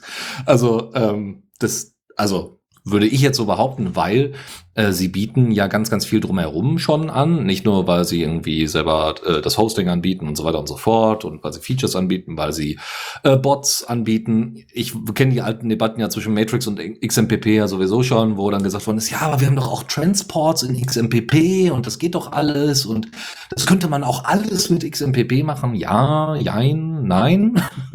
also bei einigen Sachen, ne, weil Krypto ja dann irgendwie nachträglich dann dazu kam, nicht so einfach drin ist, weil es ja, soweit ich weiß, Omemo immer noch nicht Teil des Standards ist, äh, auch wenn es da Entwürfe gibt. Äh, halte ich für eine durchaus sinnvolle Geschichte, ähm, das miteinander zu verbinden. Nur muss man immer gucken, dass diese Ökosysteme nicht zu groß werden und das sehe ich natürlich, selbstverständlich, bei Matrix äh, ebenfalls als ein Riesenproblem. Ja? Die Einstiegshürde ist gering, dadurch, dass man Matrix.org einfach angehen kann und da schon die ganzen Integrations wie RSS-Feeds oder GitLab oder GitHub und so weiter direkt einwerfen kann. Coole Sache, tolle, tolle Geschichte, um zu zeigen, dass es geht, genauso wie Element Hall und so. Aber äh, da muss man ganz klar äh, überlegen, es muss äh, das deutlich stärker dezentral äh, gemacht werden. Aber da gibt es äh, von Matrix.org und auch von den NutzerInnen ja, oder, oder Organisationen, außer größere Organisationen wie Universitäten oder so. Die könnten das wieder voranbringen. Aber da muss man sich dann natürlich auch erstmal von den Vorteilen überzeugen lassen. Ich glaube, zu XMPP hatte ich auch schon in einer der früheren Sendungen mal äh, mich geäußert, dass da die Standards, die, die Möglichkeiten im Protokoll etwas zu implementieren, ich will mal sagen, etwas wild gewachsen sind und die Clients manchmal dazu tendierten, so den, den kleinsten gemeinsamen Nenner dann zu implementieren oder darauf zu defaulten und allein die, die Zeit, wie lange ist noch Standard war, Plaintext-Authentifizierung bei XMPP, obwohl schon äh, Challenge-Response-Verfahren implementiert waren, aber das konnten nicht alle Clients, nicht alle Server. Das war ein riesiges Kompatibilitätswirrwarr. Dann haben große Anbieter, GMX, Google, Google Messenger, wer sich erinnert, haben auf XMPP basiert um dann festzustellen, das ist irgendwie ein Haufen Scheiße mit den Clients und die Unterstützung und haben sich dann irgendwann erweitert und abgenabelt und dann war irgendwann die Google Messenger ganz plötzlich nicht mehr erreicht. Der ich, das sagte ich auch das letzte Mal, der ich auch Angst habe, dass Matrix es passieren könnte, wenn Leute nicht dahinter sind, die quasi dieses Protokoll, die Implementierung und die Umsetzung und diese Community dazu am Leben halten und stärken. Genau das ist ja auch jetzt leider aktuell das Problem. Also ich habe jetzt für mehrere Organisationen quasi so eine Integration begleitet, ja, also ne, weil ich gesagt habe, so Matrix ist jetzt das Ding, ja, wenn wir irgendwie dezentralisiert äh, Messenger-Informationen miteinander austauschen, also direkt miteinander austauschen wollen, und das mit Krypto, Open Source und auch wirklich Open Source, also wirklich einmal Open Source in dem Sinne, dass es, dass die Clients Open Source sind, aber auch die Server-Implementation und nicht so wie bei Signal, wo dann irgendwie die Sachen doch irgendwie versteckt werden, weil man dann die ganze Zeit an seinem geschlossenen Ökosystem weiterbaut und dann erstmal nur einer zentralen Instanz äh, vertrauen muss. Wie gesagt, ne, je nach Angriffsvektor unterschiedliche, äh, unterschiedliche Ansätze, das zu lösen, das, äh, das Problem. Ähm, aber ich muss sagen, hier zum Beispiel Fluffy Chat supportet keine Threads. Ja, das äh, führt immer mal wieder zu Problemen. Oder was war noch? Es gibt so ein paar Features, die möglich sind. Zum Beispiel, dass man äh, Räume nur für die Instanz, also nicht föderiert, was ja super cool ist. Das kann ich auch direkt in Element einstellen. In allen anderen Clients ist keine, keine Einstellung, die ich habe. Das heißt, ich muss grundsätzlich zu Element defaulten. Ähm, dann gibt's noch so Sachen, die in Element auch nicht supported sind, obwohl sie vom Protokoll her möglich sind. Sowas wie Spaces, die nicht föderiert werden. Sowas gibt es, aber es gibt keine Einstellung in Element selber drin. Also, was macht man? Also, ich habe das tatsächlich so gemacht, um Sachen einzurichten. Äh, ich habe tatsächlich einfach die, die den, den Post-Request einfach äh, verändert und losgeschickt und habe damit dann auf dem Server dann nicht föderierte Spaces anlegen können. Und das sind so Sachen, ne, das muss dann irgendwie supported werden. Ich habe auch die Entwicklung bei Fractal zum Beispiel mitbekommen, also dem, dem GTK-Client, der sogar in Rust geschrieben ist. Yay. In Rust äh, geschrieben, yay. GTK, yay. Uh, ähm, aber der, der natürlich auch viele Sachen vorangebracht hat äh, bei, bei den Rust Libs für, für Matrix, aber auf der anderen Seite halt trotzdem hinterherhinkt ne? und dann so banale Probleme auftauchen wie, weiß ich nicht, dann werden die Ze Zeiten der, der Nachrichten nicht ordentlich äh, bemessen. Also man muss auch einfach anerkennen, gerade bei Messenger oder also bei Echtzeitkommunikation und gerade bei Messengern, die, die Komplexität ist immens und da kann ich natürlich verstehen, mal abgesehen von, den, von dem Netzwerkeffekt, der da auch nochmal eine Rolle spielt, dass man dann sagt, okay, wir versuchen jetzt eher nochmal äh, irgendwie ein eigenes Ökosystem zu bauen. Letzte, letzte Ergänzung noch, ähm, Ökosysteme zu bauen, coole Sache und wie gesagt, das zusammenzubinden mit Open Source und äh, offenen, offenen Protokollen, tolle Sache. Aber man muss auch überlegen, dass wenn wir offene, ähm, offene Implementationen haben, dass natürlich die äh, Nutzungsweisen sich doch sehr unterscheiden und damit die Sachen, die ich jetzt gerade schon im Detail angesprochen habe, wie irgendwie föderiert, nicht föderiert und so weiter, äh, sich trotzdem, also quasi so eine Art, in Anführungszeichen, Zweckentfremdung stattfindet. Ich meine, Matrix sagt explizit, wir sind ein Protokoll zur allgemeinen Kommunikation. Ne? Wir bauen Forensystem, wir bauen quasi ActivityPub nach, ja, und, und, und. Aber ich will darauf hinaus, dass äh, zum Beispiel die Nutzung von Matrix im Kontext von Gaming, ja, also sowas wie nicht Cine, sondern es gibt ja Revolt, aber da wird, wird Matrix nicht verwendet. Aber Cine oder Sachen, die sich mehr an, an Discord beispielsweise anlehnen, ähm, anders verwendet werden durch ihr Interface und dann auch anders wahrgenommen werden und damit äh, ebenfalls Schwierigkeiten existieren. Oder Gitter beispielsweise, um noch eine Implementation zu nennen, oder Rocket Chat, die auch alle jetzt auf Matrix inzwischen mitbasieren oder es mitnutzen, ähm, dass die Interaktionen dort andere sind, die Kultur der Interaktion ein anderes durch die unterschiedlichen Interfaces, die es gibt. Und ähm, jeder, jedes Ökosystem ja dann auch unterschiedlich, manchmal tendenziell unterschiedliche Ziele verfolgt. Und das übereinzubekommen ist nicht einfach. Ich will trotzdem immer noch sagen, ich unterstütze auf jeden Fall den Take, der da gemacht worden ist von Matthew Wild, aber diese Sachen, ich möchte auch, auch darauf aufmerksam machen, wie komplex eigentlich dieses Problem ist. Ähm, weil äh, das immer so, ja, man muss ja einfach nur das und das machen. Das stimmt einfach nicht. es ist schwierig. Ja, es ist schwierig. Das, das ist auf jeden Fall richtig. Na gut, wir haben später auch noch ein bisschen was zu Matrix in den News, machen wir aber mal weiter mit einer anderen News. Und zwar, wo wir bei Mozilla waren, Mozilla hat seine Hauptsourcen von Firefox lange noch in Mercurial betrieben, parallel zu Git, sein alternatives Versionskontrollsystem. Und sie haben jetzt angekündigt, dass sie jetzt vollständig zu Git wechseln, und zwar auf GitHub. Und äh, da GitHub ja vor ein paar Jahren von Microsoft gekauft wurde und ein bisschen, äh, ja, Embrace, Extend, Extinguish meiner Meinung nach ist, äh, haben auch, gab es auch einige Kritik aus der Community für diese Entscheidung, woraufhin die Entwickler aber auch geantwortet haben oder die Community Manager, dass sie bereits einige Projekte auf GitHub haben und die Workflows, Workflows mit denen vertraut sind, die Integration schon funktionieren und diese Erfahrung haben und diese gerne mitnehmen würden und weiter nutzen würden. Und ähm, ich bin auch kein Freund davon, auf so einer Entscheidung, dass man dann GitHub wählt, wenn es zum Beispiel sowas gibt wie GitLab oder äh, andere Alternativen Codeberg und andere Plattformen, auf denen man hosten kann. Allerdings muss ich aber auch sagen, dass ich die pragmatische Ansicht verstehe, dass wenn man auf GitHub schon integriert ist und auch schon Actions und andere Sachen hat und Abbildungen in der Organisation, dass das durchaus sinnvoll ist. Da wäre eher so mein Call to Action hier an unsere Community. Git an sich ist ja schon ein, ein Protokoll, welches interoperabel ist, welches zwischen Plattformen hin und her äh, getragen werden kann. Und ähm, das, was so die Plattform dazu bietet, sind die Issues, die Merge-Requests, die Diskussion, die Meta-Infos zu dem Projekt. Und das macht so den Pain beim, beim Plattformwechsel. Und wieso integrieren wir das nicht auch in offene Protokolle? Wieso gibt es nicht Standards wie Metainformationen zum Projekt, wie äh, Website-URLs und Nutzerverwaltung und äh, Issues, Kommentare, Merge-Requests, Diskussionen dazu, dass das mit integriert wird, was man üblicherweise bei den großen Plattformen so hat, dass das offene Protokoll wird und den Pain wechselt bei mehreren Communities. Und solche Projekte, falls einer von euch Zuhörern, Zuhörerinnen das kennt und ein Projekt da in diese Richtung kennt, sehr gerne mal uns schreiben an Kommentar at the Radio CC oder im Matrix-Chat und äh, das gucken wir uns auf jeden Fall mal an, weil ich finde, in diese Richtung könnten wir die Gefahr, dass wenn Projekte bei GitHub sind und bei der Microsoft-Plattform, dass sie da äh, besser wechseln können, können wir da verringern. Ja, das ist wohl richtig. Und wenn es um Open Source Projekte geht, da habe ich tatsächlich noch mal ein Hot Take für euch von einer anderen Person und zwar von der Mitgründerin von Lago. Das ist ein Open Source Unternehmen auf Basis eines Bezahldienstes. Ähm, genau, also es ist quasi eigentlich mehr eine Bezahldienstplattform. Also man kann deren Software nutzen, um äh, Bezahldienstleister anzubinden für seine Software as a Service Plattform. Und ähm, Anto Chong heißt die Frau, äh, hat, hat ja, sag ich mal, den Take äh, für uns ähm, in dem von uns verlinkten Beitrag, dass Open Source Software nur dann eine Zukunft besitzt, also vor allen Dingen größere Open Source Software Projekte, wenn sie in irgendeiner Form bezahlt werden. Und das bedeutet halt nicht nur durch Arbeit, also Beiträge zu dieser Software, was ja glaube ich, jedem bekannt sein sollte, wie Open Source Software funktioniert, der uns zuhört, aber eben halt auch vor allen Dingen durch Arbeit, äh, durch Geld.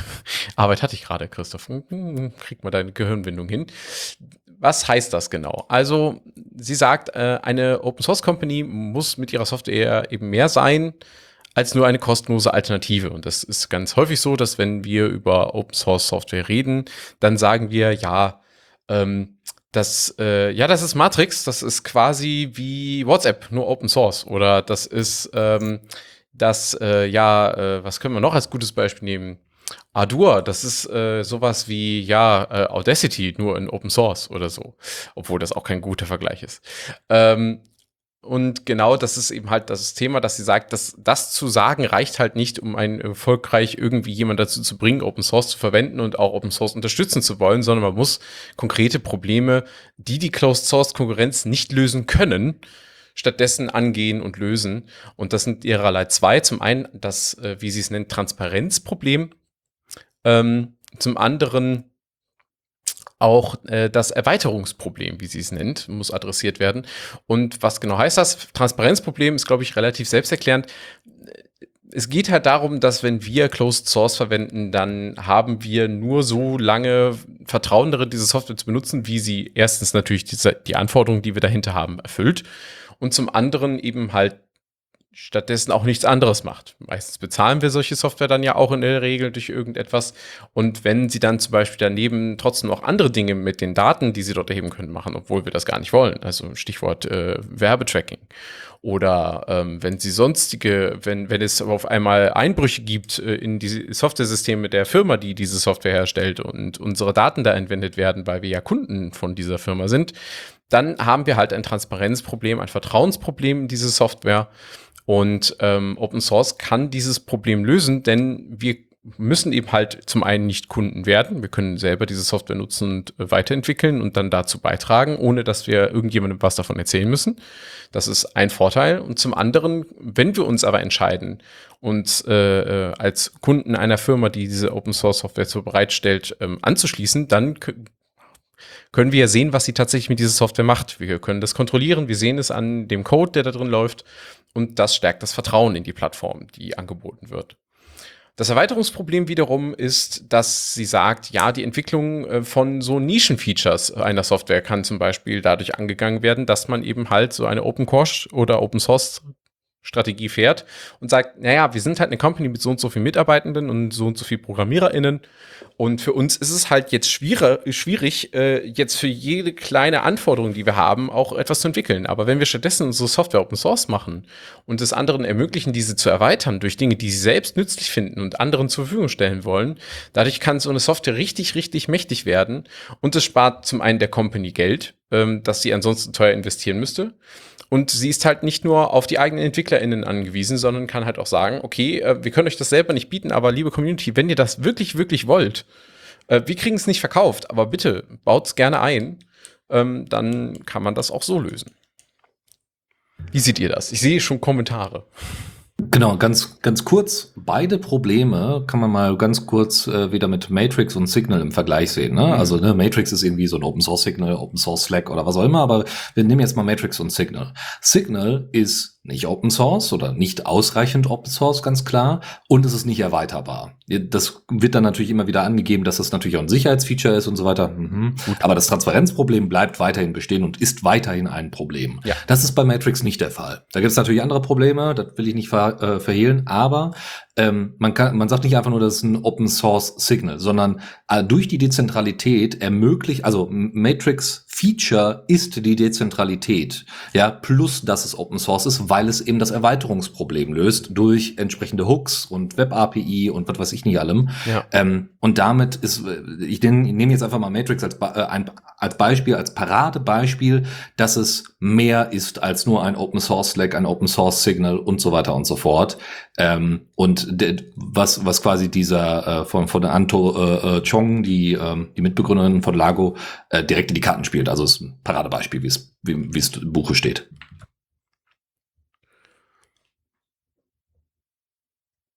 Okay, und da wir jetzt sehr viele schwere Themen haben zum Thema Open Source und wie wir damit umgehen, habe ich noch mal zwei kleine Themen als Aufbrechung reingeschummelt. Und zwar muss ich ja irgendwo meine psychologisch auffällige, ungesunde Neigung zu Kompressionsalgorithmen auch diese Folge befriedigen und habe euch mitgebracht und zwar einen kleinen Image-Codec, den ich gefunden habe namens SILC oder SLIC ist gerade sehr besonders Embedding-freundlich, also für Embedded Hardware.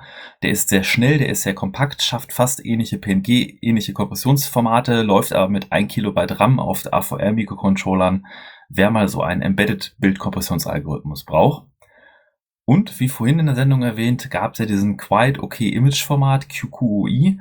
Das hat jemand sich daraus inspirieren lassen und hat Quire, also QOIR, entwickelt, welches komplexer ist und mehr Code enthält als QOI, dafür aber auch einige äh, Funktionen bietet, wie äh, effizientere Kompression, Erweiterbarkeit durch so eine RIF-Dateistruktur, äh, weitere Kompressionsmöglichkeiten mit ZS, ZSTD, Z-Standard tatsächlich und deutlich bessere Kompressionsmodi dann, äh, mehrere Farbtiefen und andere weitere Fun Funktionen, die das ausbauen zu einem Format, welches quasi richtig featurevoll ist als Alternative zu den anderen etablierten Formaten. Ähm, nicht, dass das jetzt großartig, äh, ich bin immer noch ein großer Freund von JPEG XL, aber fand ich auch interessant, wollte ich euch mal mit in die Shownotes geben. Und nochmal ein äh, kurzes Thema oder ein, ein, eine Ankündigung, könnte man vielleicht besser sagen, äh, zum Thema Open Source und äh, ja, Firmen in der freien Wirtschaft. Da gibt es nämlich seit Anfang des Monats wieder eine Neuigkeit, oder besser gesagt schon seit Ende Oktober. Und zwar hat die Deutsche Bahn ihrerseits ein Open Source Manifest veröffentlicht. Ja, sie nennen es selbst so. Und zwar ähm, äh, wurde von Mitarbeitern der DB Systel GmbH, die ja der IT-Dienstleister des DB-Konzerns ist, ein solches Manifest veröffentlicht äh, und ähm, soll eben halt die Ausrichtung des Konzerns an Open Source Prinzipien darstellen. Laut dieses Manifests steht die DB, und ich zitiere, hinter der Idee von Open Source als einem wesentlichen Element der digitalen Transformation. Word. Ähm, also, was möchte das Unternehmen in diesem Manifest gerne darstellen? Also, sie sagen, ähm, wir wollen Open Source nutzen, wenn sie unseren Anforderungen entspricht, wo es nur möglich ist, zu den Open Source beitragen möchten sie auch, da wo sie eben halt dem Unternehmen selbst und anderen hilft. Sie wollen klare Regeln im Konzern schaffen, wie Beiträge zu Open Source zu gestalten sind, ähm, zum Lernen durch Open Source Engagement ermutigen und insgesamt danach streben, ein Good Open Source Citizen zu sein, was äh, ein interessanter Begriff ist, der ist mir so zumindest bewusst noch nicht untergekommen. Ähm, und halt entsprechend Verantwortung übernehmen, wenn sie zu Open Source beitragen. Dazu sollen Mitarbeitende eben halt Open Source berücksichtigen in ihrer täglichen Arbeit, Änderungen an Open Source Software, die vorgenommen wurde, auch wieder zurückgeben, also an den Upstream. Ähm, DB-interne Vorgaben zu Open Source natürlich respektieren. Sehr wichtig, dass das auch immer in den Regeln mit drin steht. Haltet euch an die Richtlinien. Äh, sich in der Community engagieren, um zu helfen und zu lernen und in Open Source Gemeinschaften stets verantwortungsbewusst mit Sorgfalt und Respekt in Inhalt und Kommunikation handeln. Ähm, ja, also dieses Manifest bietet einen Überblick über die bereits bestehenden Open Source Initiativen des Unternehmens. Also auch, auch sind da einige Repositories tatsächlich verlinkt. Ähm, den Link übrigens zum Manifest haben wir natürlich in den Show Notes. Ähm, leider, so werden bestimmt jetzt einige sagen, gehörten die Vertriebskanäle und die dazugehörige Software natürlich bewusst nicht dazu. Es wurde ja bereits in der Vergangenheit viele Male ähm, über den wurde der verantwortungslose Umgang mit NutzerInnen-Daten im DB-Navigator und anderen und den eigenen Webseiten der DB kritisiert und viele Stimmen im Fediverse erhoffen sich tatsächlich, manche auch auf eine leicht zynische Art und Weise, eine Veränderung vor allen Dingen in dem Bereich, der Kunden des Unternehmens direkt betrifft. Wir dürfen da also gespannt sein. Ich finde es schon sehr spannend, dass, äh, egal ob es die DB ist, äh, die Stadt Dortmund oder andere Orte, also Nachdem wir, glaube ich, die letzten ja, zehn Jahre vielleicht äh, immer mal wieder, also die 20 Jahre, die äh, letzte Diskussion irgendwie mit äh, ah, Open Source, äh, ist das denn wirklich sicherer, ist das denn wirklich sinnvoll, irgendwie alles Open Source oder als Free Software zu veröffentlichen und so weiter hatten, sind wir jetzt inzwischen bei einem Punkt, wo dann erstmal die großen Unternehmen dann gesagt haben, wie Microsoft und so, ja, wir finden jetzt Open Source auch nicht so schlecht, wir machen das jetzt oder kaufen gleich GitHub oder so. Und jetzt sind wir an dem Punkt, wo auch das Government irgendwie auf die Kette kriegt, so, hm, vielleicht so wegen digitale Souveränität und so, wäre eine schöne Sache. Ähm, da noch ergänzend, äh, wäre schön, wenn dann auch das Geld dann auch in diese äh, Open Source Projekte fließt und nicht nur irgendwie Code Contributions, weil ähm, gerade die Matrix Foundation könnte ein bisschen Geld gebrauchen gerade. Ja, da werden wir wahrscheinlich noch länger in die Röhre gucken dürfen, schätze ich, weil so wie ich das Manifest verstehe, bezieht sich das vor allen Dingen erst einmal auf die softwareseitige Arbeit im Konzern und hat, glaube ich, mit dem allgemeinen Betrieb und auch mit den Managemententscheidungen, glaube ich, weniger zu tun. Aber man darf ja hoffen. Ja, wir haben jetzt schon viel über Matrix gesprochen. Ähm, das Thema Finanzierung und wo stecken die Ressourcen ist auch etwas, was ich jetzt noch mitgebracht habe. Und zwar habe ich so die letzten Matrix-Ankündigungen mir durchgeguckt und äh, dort geht es nach aktuellen Schätzungen von dem offen föderierten Netzwerk, wo Matrix-Server miteinander föderieren, dass sie bereits über 110 Millionen, also 115 Millionen Nutzer verzeichnet haben, die Matrix nutzen. Also das muss man sich mal auf der Zunge gehen lassen, was das für eine riesige Zahl ist. Und ähm, es gibt auch die Neuigkeit zum Beispiel über einen neuen alternativen Client Element X für Android. Den hatte ich mal getestet und gestartet und so wie viele alternative Clients hat er das Problem, dass noch nicht alle Features unterstützt werden. Allerdings hat er so ein paar coole Sachen, also neben einer aufgeräumteren, etwas mehr so an klassische Messenger angelegten UI, gibt es auch das Sliding Sync Feature, welches erlaubt, dass wenn ihr einem Server beitritt oder einem Account euch einloggt, nicht mehr komplette Kanäle synchronisiert werden müssen mit der kompletten History. Das ist nämlich bis jetzt der Fall und kann dafür sorgen, dass wenn ihr vielen Räumen beigetreten seid oder auch nur dem Matrix.org Raum, der ist der schlimmste, dass dann eure Synchronisation einfach ewig lange dauert, viele Minuten oder noch schlimmer und auch sehr viel Last auf den Servern produziert und das muss der Client und der Server unterstützen, aber Element X unterstützt das und auch die neuesten Server unterstützen das. Ähm, ist aber auch ein anderes Thema, was etwas News geschlagen hat. Und zwar hat die Element Foundation, was nicht dasselbe ist wie die Matrix Org Foundation, ähm, haben Dendrite und Synapse geforkt. Also das sind beides die Server-Implementationen für Matrix. Und die Geschichte ist die, dass Matrix.org schon äh, nie direkt quasi die Projekte betreut oder entwickelt hat, sondern quasi die Ressourcen verwaltet hat, die Spenden verwaltet hat und sich um die Pflege auch von dem Dokument gekümmert hat, aber die meisten Contribution, Contributions fast ausschließlich von externen Entwicklern, unter anderem von Entwicklern von Element kamen, die getrieben durch den Client die Änderungen am Server vorgenommen haben. Und sie selbst sagen, dass sie jetzt auch nicht vorhaben, weiter die, die, die Finanzierung irgendwie das, das so finanziell zu unterstützen, weil sie da auch sich sagen, die Community kann das forken, die Community soll entwickeln und sie, sie hoffen, dass das blüht und auch Früchte trägt und positiv funktioniert. Äh, sie haben auch einfach nicht die Ressourcen dazu, diese Projekte finanziell zu unterstützen. Und sie wollen sich jetzt vor allem konzentrieren auf Offering Community Infrastructure, okay, und Trust and Safety, was auch immer damit gemeint ist. Also das sind so zwei Aspekte, die jetzt dahinter stehen und die äh, Server Synapse und Dendrite werden jetzt quasi offiziell von der Element Foundation weiterentwickelt.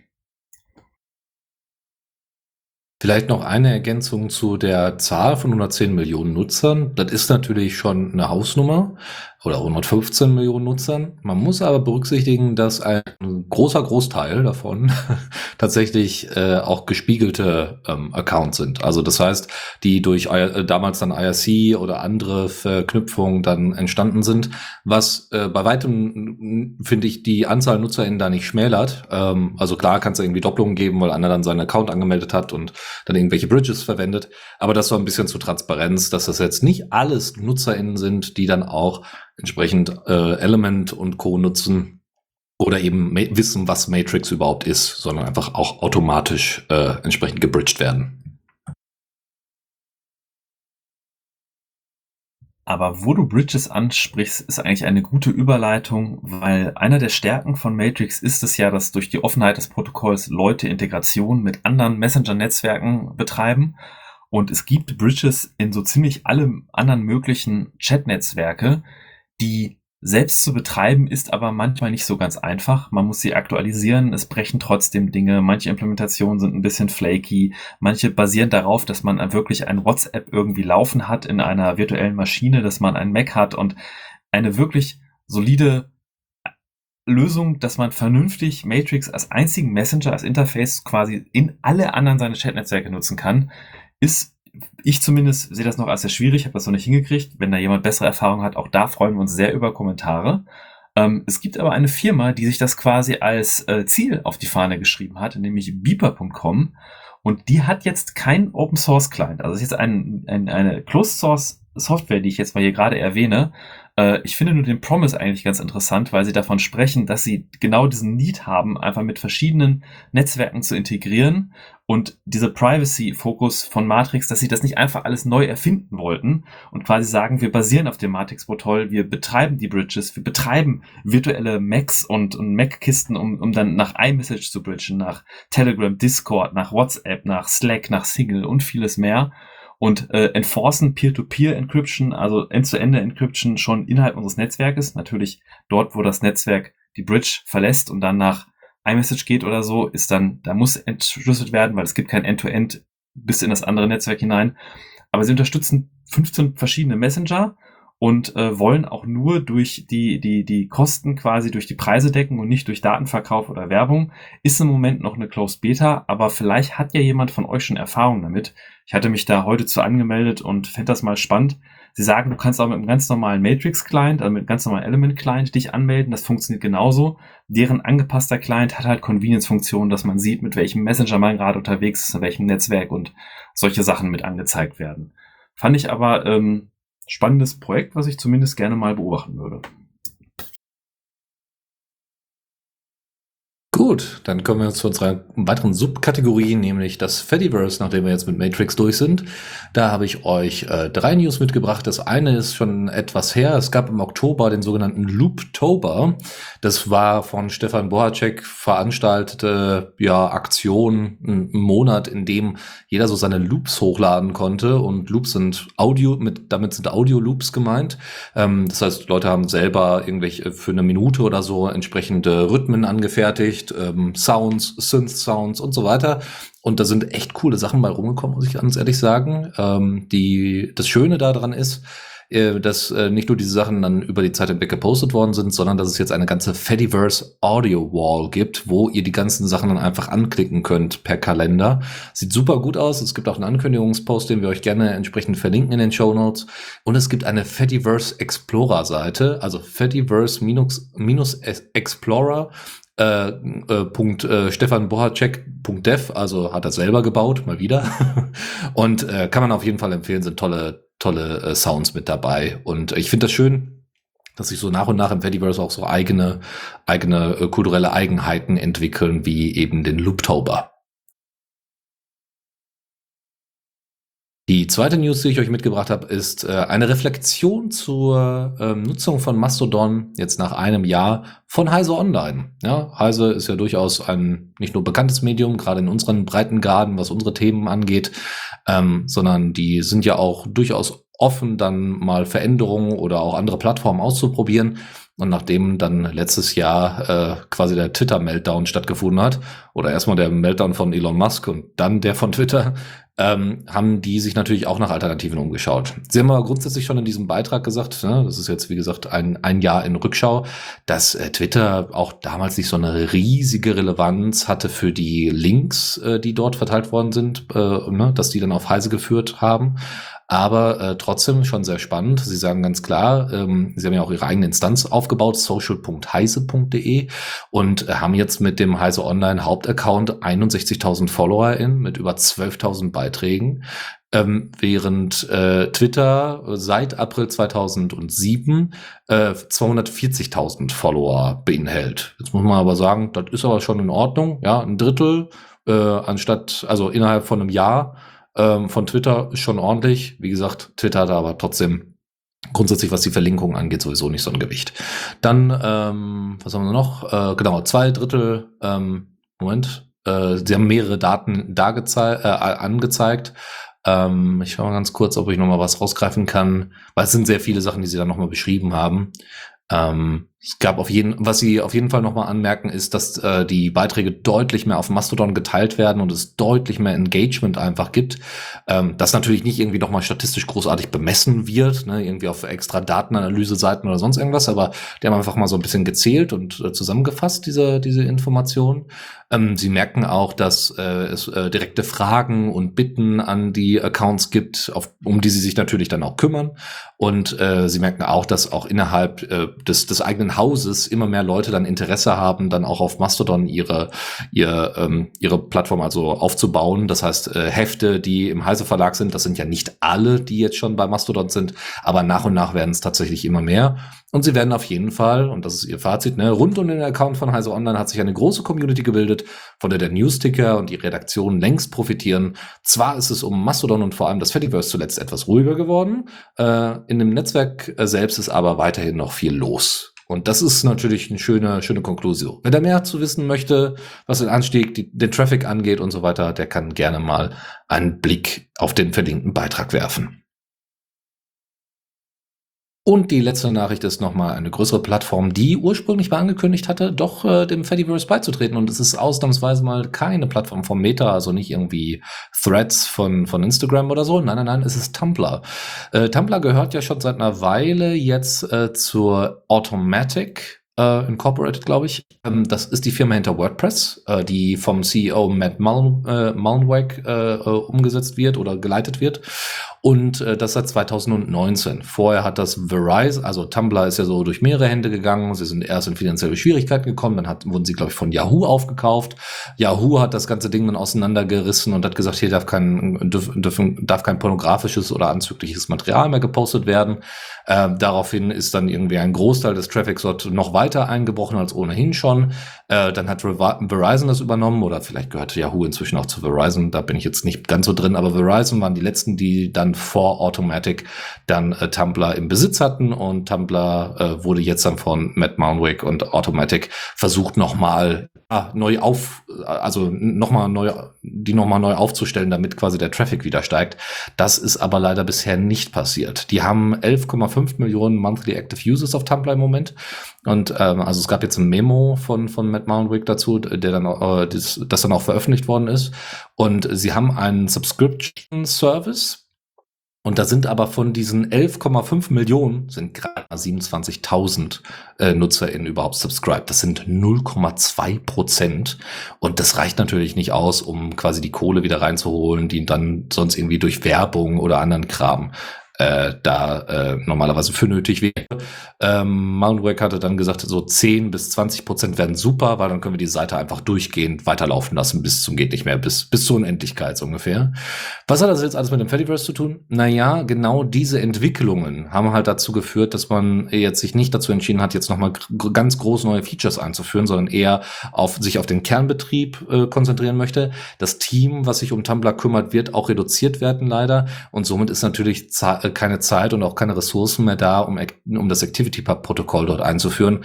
Das ist äh, sicherlich auch nochmal eine andere Schwierigkeit, das dann äh, diese Kompatibilität herzustellen, als das jetzt bei einem WordPress-Plugin der Fall war, weil WordPress einfach für Erweiterungen gemacht ist. Ja, da gibt es ordentliche Schnittstellen. Da gab es jetzt, ne, das konnte man auch noch mal ordentlich Open Source machen und so weiter. Das ist bei Tumblr einfach nicht so einfach. Und bevor wir weitermachen, möchte ich mich, äh, oder habe ich dich gerade unterbrochen, Dennis? Entschuldigung. Nö, nö, also das war's. Also Tumblr kommt erstmal nicht ins Fediverse und ähm, dafür äh, ist, äh, ich glaube, Mastodon tatsächlich, was die Millionen NutzerInnen angeht, äh, tatsächlich auch schon größer, deutlich größer als Tumblr. Genau, ich habe mich zwischen unsere Notizen gerade kurz gedrängt, um eine kleine Korrektur nachzureichen. Und zwar sagte ich, dass Beeper äh, Closed Source wäre. Und äh, ich hatte das schon irgendwie äh, im Gedächtnis falsch.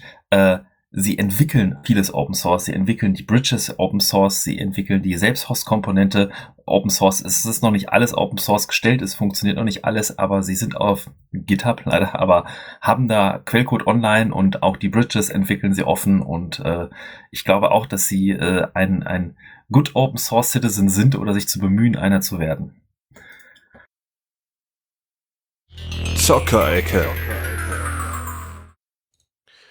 Und in der Lieblingskategorie meinerseits äh, heiße ich euch dann auch willkommen mit This Month in Valoran. Ähm, dieses Mal nur mit einem kurzen Überblick über alle Änderungen, die es da gibt. Was wurde gemerged? Es gab Fixes für Hitboxen. Ähm, äh, außerdem hatte das Game tatsächlich eine Panic immer genau dann, wenn äh, das Spiel ein getötetes äh, Begleitungstier einfügen musste da hat man wohl eine Lösung für gefunden. Außerdem, Division by Zero äh, war auch irgendwo noch in den, im Code reingeschmuggelt worden. Das haben sie dann auch wieder rausgelöscht. Ähm, Duplication von den Piloten bei den äh, Luftschiffen haben sie korrigiert. Neue Animationen für Bewegungen in den Charakteren. Die Plugin-API wurde verbessert und teilweise auch ähm, Fehler darin gefixt. Äh, es werden die Tools für die Servermoderation wurden verbessert. Der Level of Detail wurde noch mal ein bisschen bearbeitet. Äh, neue Lava-Sounds sind drin. Loren sind jetzt drin für die Minen. Es gibt äh, Spawn-Fixes für verschiedene NPCs. Also die tauchen manchmal an, in, an Orten auf, wo sie nicht auftauchen sollen und fallen dann runter und sterben oder schlimmere Dinge. Ähm, ja, Shader fürs Schneeglänzen wurden jetzt hinzugefügt. Also wer dann mal auf den hohen Gipfeln in Valoran unterwegs ist, kann sich ja dann mal äh, das wunderschöne Glitzern des Schnees anschauen. Ähm, was außerdem noch in Arbeit ist, ist natürlich auch Plugins für die Plugin API, also Beispiel-Plugins, mit denen man dann auch selber weitere entwickeln kann. Waffengenauigkeit soll nochmal überarbeitet werden, der Code dahinter. Es wird Scheunen geben, die dann zukünftig eingefügt werden, damit die Felder auch einfach noch ein bisschen schöner werden. Ähm, allgemein Balancing, ähm, Zwergenminen, für die die Loren ja gedacht sind, äh, sollen dann demnächst auch kommen. Ähm, der Phoenix NPC wurde noch mal über, wird auch noch mal überarbeitet. Äh, die UI für Unterhaltungen ebenso. Es soll zukünftig außerdem noch Schmieden und Tavernen in den Städten geben. Das hört sich doch schön an. Ähm, Valoran ist ja auch eines der Spiele, die man, naja, also leider muss ich sagen, nicht so gut auf dem Handheld spielen kann. Es geht leider auf das Steam Deck nicht, oder vertue ich mich da, Chris? Nein, nein du hast vollkommen recht. Es, es geht auf ja. der Steam Deck geht es äh, leidlich und am besten nur mit einem angeschlossenen Desktop-Setup. Ja, ist leider, leider noch ein bisschen traurig, aber ich hoffe, dass, äh, dass in deinem This Month in Valoran das auch mal alsbald äh, auftaucht, weil es ist eigentlich wie gemacht dafür, äh, ne, sich einfach dann mehrere Stunden darin zu versenken. Und schon sind wir bei den Steam Deck News. Ach, was für eine Überleitung. Der Wahnsinn. Fantastisch. Wahnsinn. Wahnsinn, was wir hier, was wir hier jeden Tag leisten äh, in Vorbereitung für die monatlichen Sendungen. Und zwar erste News, unspektakulär, aber schön zu hören. 12.000 Spiele sind jetzt Steam Deck Playable und Steam Deck Verified. Das sind, äh, das ist schon ein bisschen länger her, das ist nämlich noch von Oktober die Nachricht. Aber wir waren zu dem damaligen Zeitpunkt bei äh, 4.000 Verified Spielen, bei ungefähr 8.000 Playable Spielen und wir haben gerade mal 3.500 unsupported Games. Aber ähm, es gibt ja noch ein, ein weites Feld von ungefähr 50.000 Spielen, die auf des, in der Steam Library zur Verfügung stehen. Da haben wir also jetzt ja, knapp ein Fünftel. Ähm, und ich bin mal gespannt, äh, wie das denn noch in anderen, anderen Spielen aussieht. Äh, wenn ihr da also äh, noch beitragen wollt, ähm, gibt's ja auch immer noch die ProtonDB. Ähm, das, was ihr da jetzt gesehen habt mit Playable und Verified, sind ja nur diejenigen, wo Valve dann auch selber nochmal Hand angelegt hat. Aber bei der ProtonDB gibt's ja auch nochmal bessere Übersichten. Und ich meine, die letzte News war irgendwas mit äh, von 75 Prozent der Top 100 Games, die sonst so gezockt werden, äh, sind tatsächlich äh, auch auf der Steam Deck spielbar. Jetzt kommt aber dann die große News, die ihr wahrscheinlich alle schon mitbekommen habt, aber wenn ihr äh, euch für die Steam Deck interessiert. Und zwar gibt es eine neue Steam Deck, aber es ist nicht die Steam Deck 2, es ist die Steam Deck mit OLED-Display. Die ist für den 16. November diesen Jahres angekündigt, also pünktlich zum Weihnachtsgeschäft. Und es gibt mehr zu sagen über diese neue Version der Konsole, also nicht neue Version, sondern Iteration einer, einer, einem Renewal äh, der, der, äh, der, der bisherigen Steam Deck, äh, als man jetzt einfach nur sagen kann, ja, hat ein schönes Display, alles klar, Haken dran. Also, ich versuche das mal wirklich zusammenzufassen. Erstens, das OLED-Display ist ähm, ein bisschen größer als das ursprüngliche Display. Das LCD-Display war 7 Zoll, wir sind jetzt bei 7,4 Zoll, das heißt, die äh, schwarzen Ränder bei der jetzigen Steam Deck sind, oder bei der neuen Steam Deck sind deutlich äh, kleiner, ne? sieht also alles ein bisschen hübscher aus. Es gibt circa 8% bessere Performance und weniger Stuttering bei vielen Spielen, weil nicht nur die, das OLED-Display äh, da ausgetauscht worden ist, sondern weil es auch eine neue APU gibt, also ne, zusammengeworfen CPU und GPU in einem, in einem Chipsatz.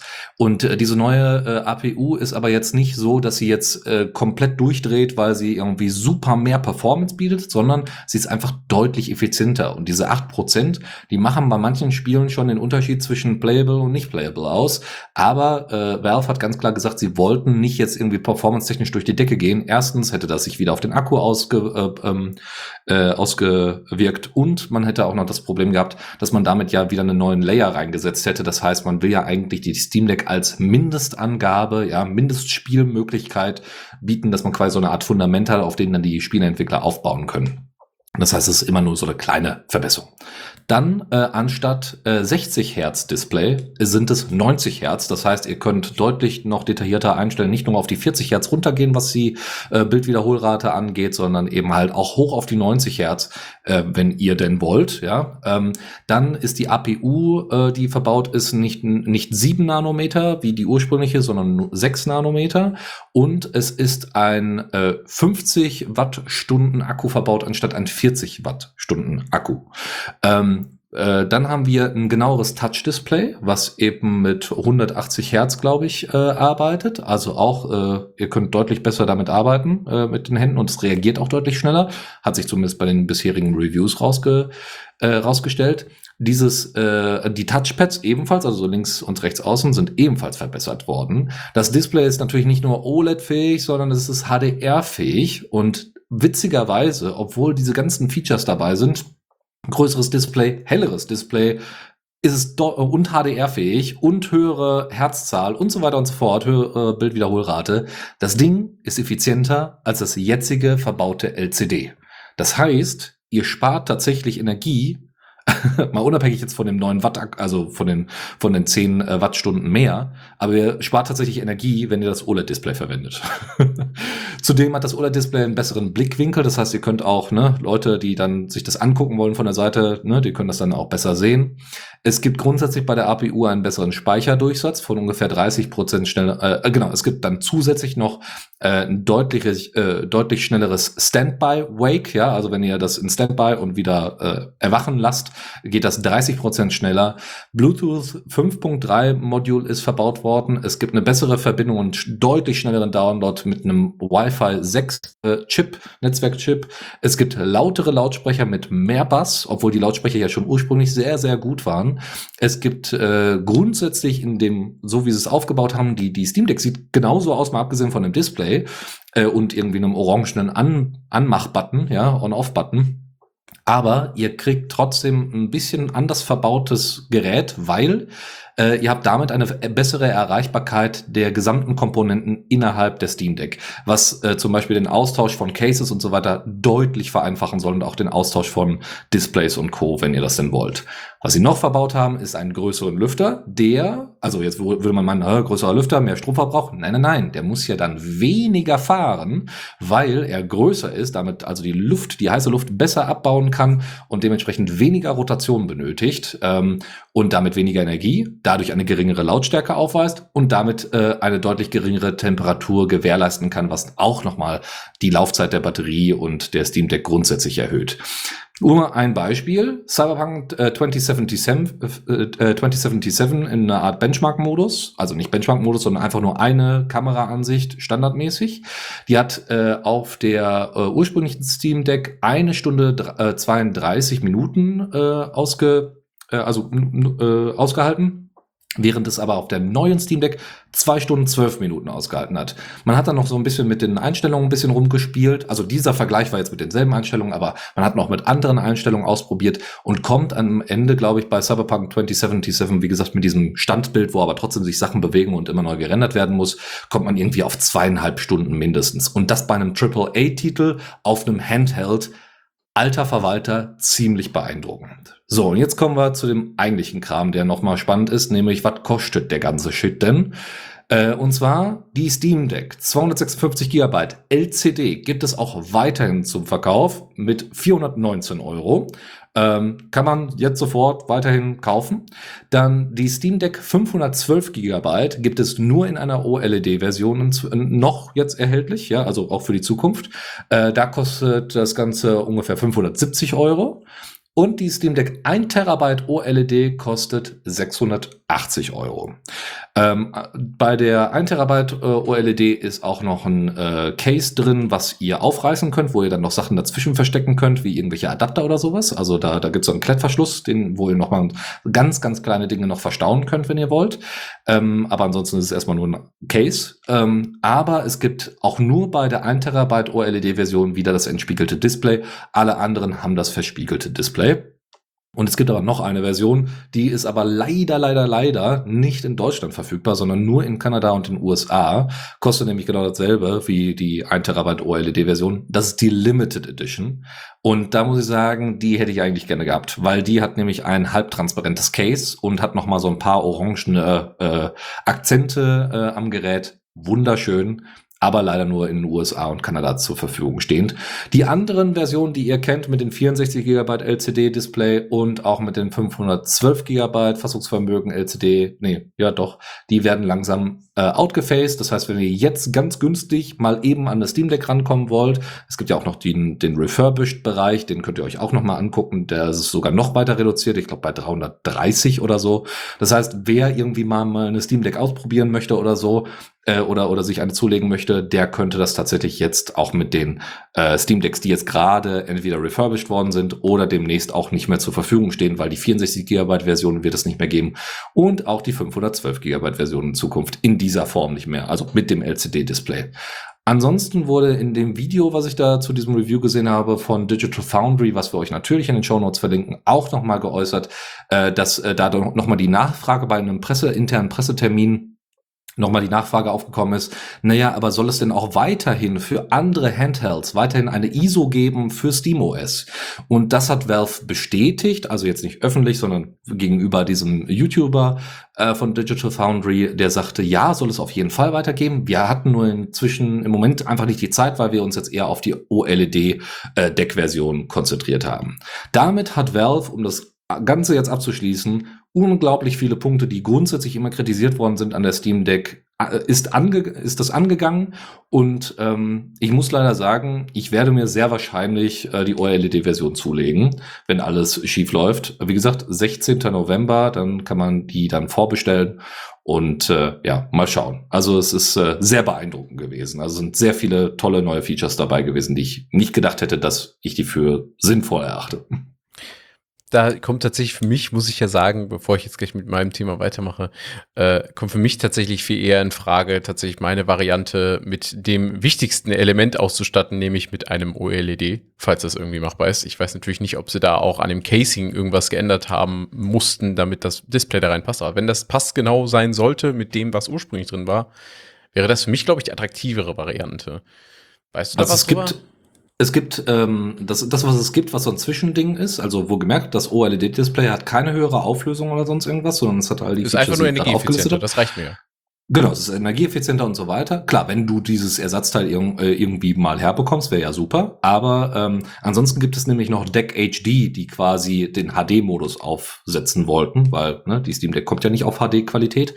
Ähm, da, da gibt es dann auch eine entsprechende Anleitung zu, aber ob das jetzt, also ich bin mal gespannt, ob du dann einfach quasi dir so eine äh, LCD Steam Deck kaufen kannst und dann einfach ein OLED-Display nachkaufen kannst, um es dann einzubauen ich würde behaupten, am Ende ähm, macht das dann kostentechnisch dann auch nicht mehr so den riesen Unterschied. Ähm, ja, ich weiß zumindest, we wem ich die Steam Deck geben kann. Äh, ne, also es ist jetzt nicht so, dass ich einfach hier zwei Steam Decks rumliegen haben werde, sondern das wird natürlich sinnvoll anderweitig verwendet für Leute, die da schon richtig, äh, schon äh, länger und gerne dran sitzen. Jetzt schon. Mal gucken. Ja, sehr gut.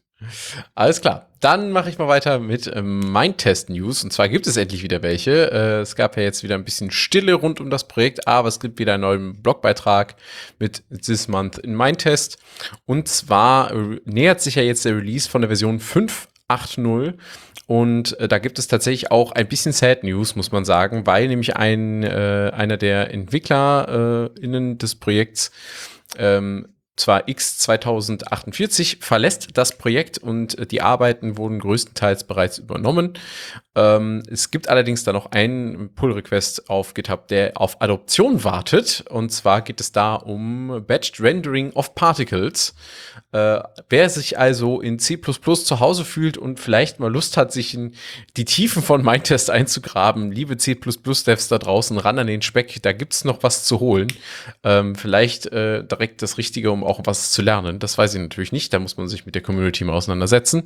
Ich hoffe jedenfalls, dass auch dieser PR auf Kurs erlangen einen Adoptierenden findet. Viel Entwicklungsarbeit geht zurzeit in, die, in neue und spannende Shader, muss ich sagen. Zum Beispiel für sogenannte God Rays, die jetzt demnächst dann auch in Mindtest funktionieren sollen, sodass dann aus den Wolken wunderschöne Sonnenstrahlen hindurchscheinen können.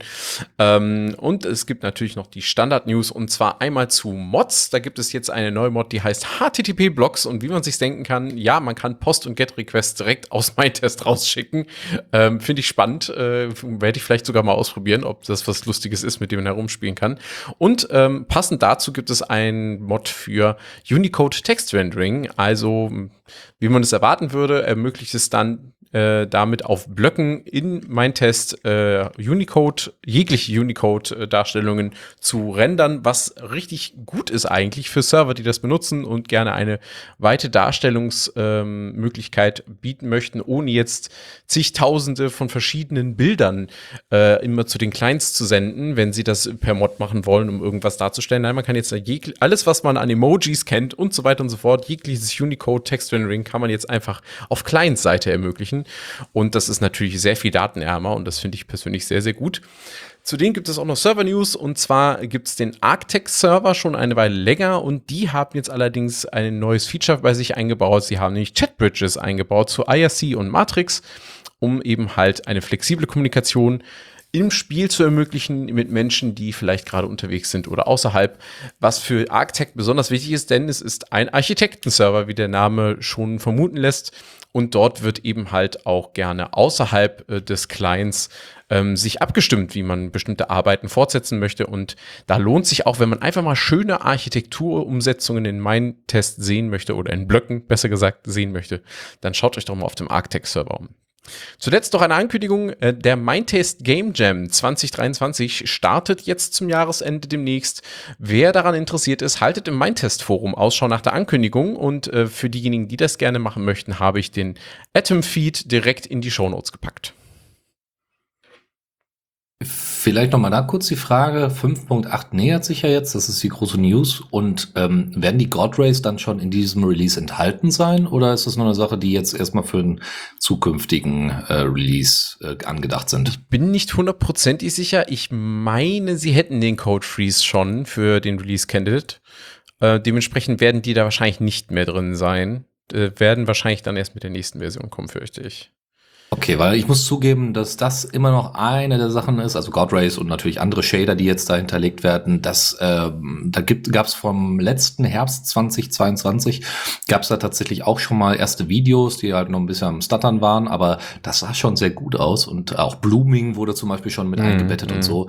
Und da muss ich ganz ehrlich sagen, wenn das kommt, dann ist äh, mein Test auch wirklich mal optisch äh, eine Augenweide und kann dann auch äh, hoffentlich bald mit mit Minecraft dann ein bisschen mit äh, mithalten, weil ich glaube, dass das jetzt dass dieser Bruch, dieser, dieser optische Bruch einfach noch zu groß ist. Das war früher nicht so ein Riesenproblem, als es noch in Java geschrieben war, also ja. äh, Minecraft, aber jetzt äh, sieht das halt anders aus. Ja, also ohne äh, Anspruch auf Korrektheit kann ich dir auf jeden Fall sagen, ähm, im Forum ist der Release Candidate 1 schon festgelegt. Das liegt für mich nahe, dass da ein Code Freeze da ist.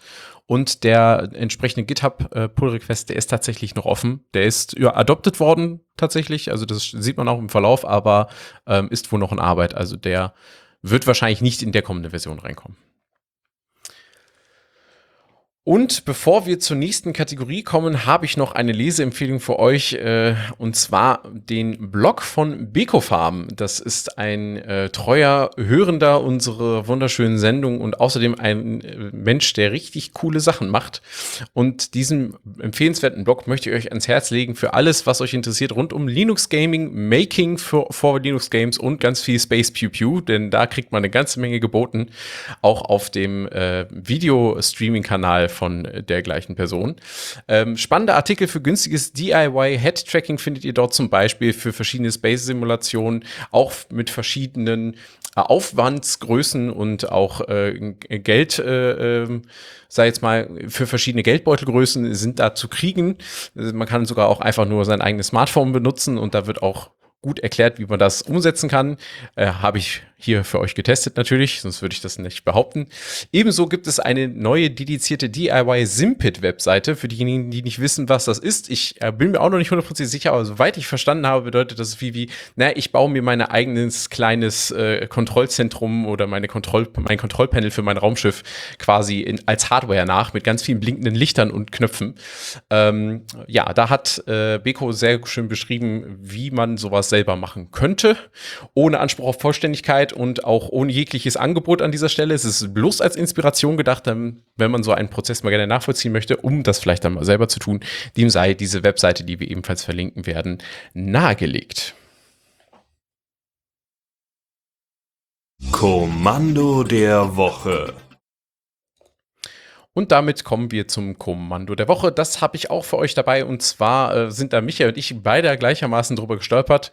Ähm, und ich äh, sage das nicht zum er oder sage, kann mit Sicherheit behaupten, es kommt nicht zum ersten Mal vor in der Linux Lounge, denn äh, wir haben dieses Tool bereits zum dritten Mal jetzt in unserer Sendung. Und das ist Screen Copy. Eine Android-Fernsteuerung, die über die Android Debug Bridge funktioniert. Wie genau funktioniert das? Also, diese Applikation ähm, ja, spiegelt quasi euer Android-Device komplett über USB oder via WLAN auf euren Rechner und erlaubt euch die komplette Kontrolle über das Gerät mit Hilfe von Keyboard und Maus. Das äh, habe ich tatsächlich bis gerade eben vor der Sendung auch benutzt und nochmal ausprobiert. Das funktioniert sehr gut. Ähm, man braucht dafür gar keinen Root Access auf dem Gerät, einfach nur ne, das ähm, Debugging, die Debugging-Schnittstelle aktivieren reicht vollkommen aus. Funktioniert das Tool selber natürlich, das man dafür benutzt, Screen Copy, funktioniert komplett auf Linux, Windows oder macOS.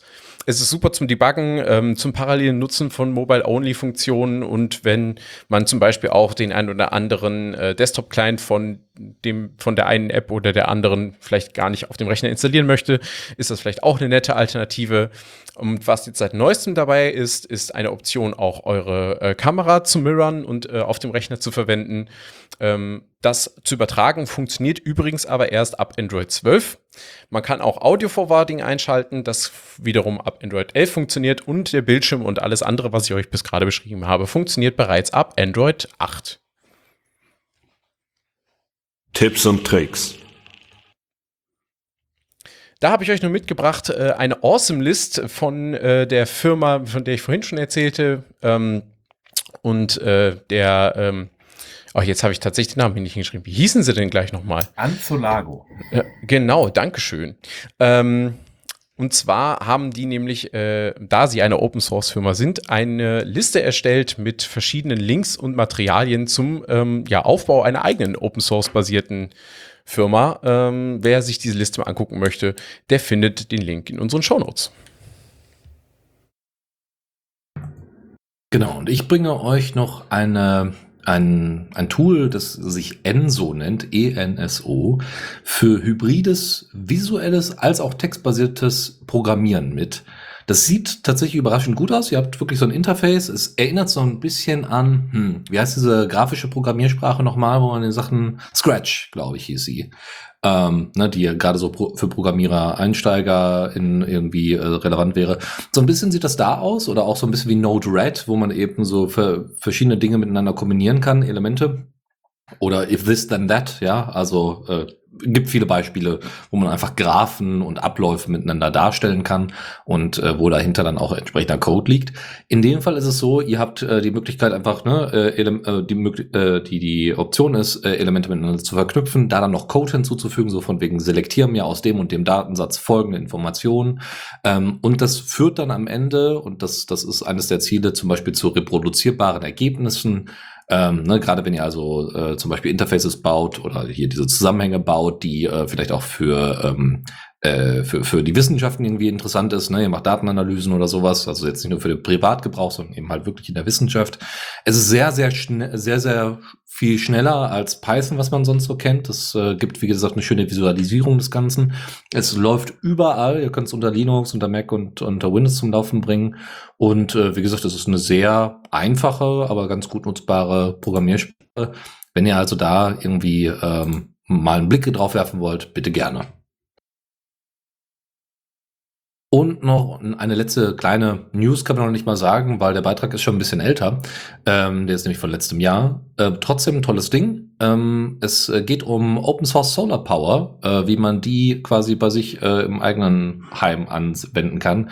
Wo gemerkt ist der gute Herr der Kanadier, der das äh, äh, also beschrieben hat. Und es geht vor allem um die Art und Weise, wie man selber bei sich zu Hause solche ähm, ja, wie, wie man mit, mit den Baustoffen umgeht, um äh, eine Halterung für die Solarpanels zu bauen. Also es geht jetzt nicht um die, das direkte Anschließen, aber allein solche Elemente kosten schon eine Menge Geld. Das ist nur ein kleiner Anlass, um mal zu sagen, im Open Source Bereich, äh, auch was die Ansteuerung von Batterien und von Solarstrom angeht und so weiter, gibt's ne, inzwischen echt eine Menge. Also wer da mal Bock drauf hat, sich da mal mit zu beschäftigen. Es gibt äh, auch mehrere deutsche YouTube-Accounts, die sich äh, damit beschäftigen, die dann irgendwie alte, ähm, alte Autobatterien beispielsweise verwenden, um Strom zu speichern oder selber dann Batterien gekauft haben und die dann miteinander angeschlossen haben. Und ähm, warum ich das jetzt explizit hier erwähne, nochmal das Thema ist, weil es erstens diese Photovoltaik-Initiative äh, ähm, vom, äh, vom Bund, hier Habecks äh, Bundeswirtschafts- und Digitalministerium äh, gab und noch zusätzlich auch in Zukunft äh, Balkonkraftwerke jetzt äh, eine Gesetzesänderung erfahren, die das Betreiben von Balkonkraftwerken deutlich vereinfachen soll. Also ähm, es gab da eine, eine Petition mit irgendwie 120.000 Leuten, die da unterschrieben haben. Es gab eine Anhörung auch im entsprechenden Petitionsausschuss. Und äh, das weiß ich alles durch diesen YouTuber, der heißt der Akku-Doktor, wenn ihr da mal einen Blick reinwerfen wollt. Und ähm, ich glaube, dass man äh, auch mit Open Source da im Hinterkopf, weil wenn man viele Sachen selber machen kann, natürlich immer ne, mit den entsprechenden Schutzvorkehrungen und so weiter, ähm, dass man da eine Menge lernen kann, um eben halt die äh, Klimakrise ähm, auch mit eigenem Handeln zu beantworten und nicht nur darauf wartet, dass irgendjemand mal eine neue Solarfarm aufbaut oder so. Das dazu. Den Akkudoktor, das ist der Andreas Schmitz auf YouTube, kann ich übrigens sehr empfehlen, der sich sehr damit beschäftigt, zu vernünftige Installation von alternativen Energiequellen, Solar und Integration ins Heimnetz und äh, sehr guter äh, Schau-Guck-Tipp.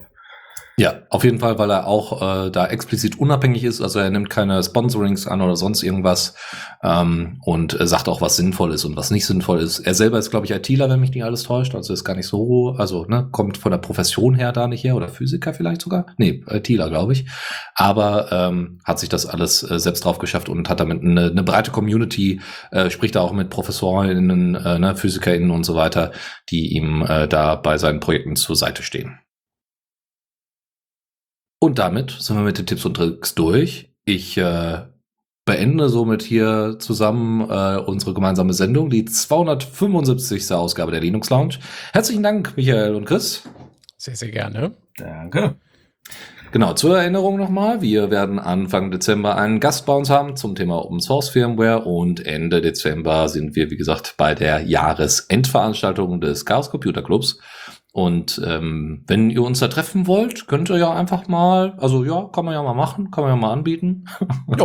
Ja. Äh, ne, können wir einfach mal ein bisschen quatschen oder so. Auf jeden Fall. Ähm, Schreibt uns einfach, einfach- eine E-Mail oder bei Matrix. Genau, bei Matrix unter hash trcc Doppelpunkt matrix.org oder eben per E-Mail an Kommentar at the Radio CC, da findet ihr uns auch. Ähm, ansonsten natürlich immer schön, ne, wie bei Heise Online auch, immer schön die Beiträge teilen auf Mastodon, bei, un äh, bei uns auf der Instanz social.technics.de ohne Vokale. Und äh, genau, damit bleibt mir, glaube ich, nichts anderes zu sagen als herzlichen Dank fürs Zuhören. Pünktlich wie die Deutsche Bahn sind wir Oha. für die Sendung. Oha. Ja. Hör mal, jetzt mit Ihrem Open Source Manifest, da kann doch gar nichts mehr passieren, finde ich, oder? Also, äh, wenn das sich mal auf den Betrieb auswirken würde, aber ja, ich lasse dir mal den Glauben. Toi, toi, toi. ja, danke euch allen und bis demnächst. genau, tschüss. Auf Wiedersehen. Tschüss und gleich zur Aftershow.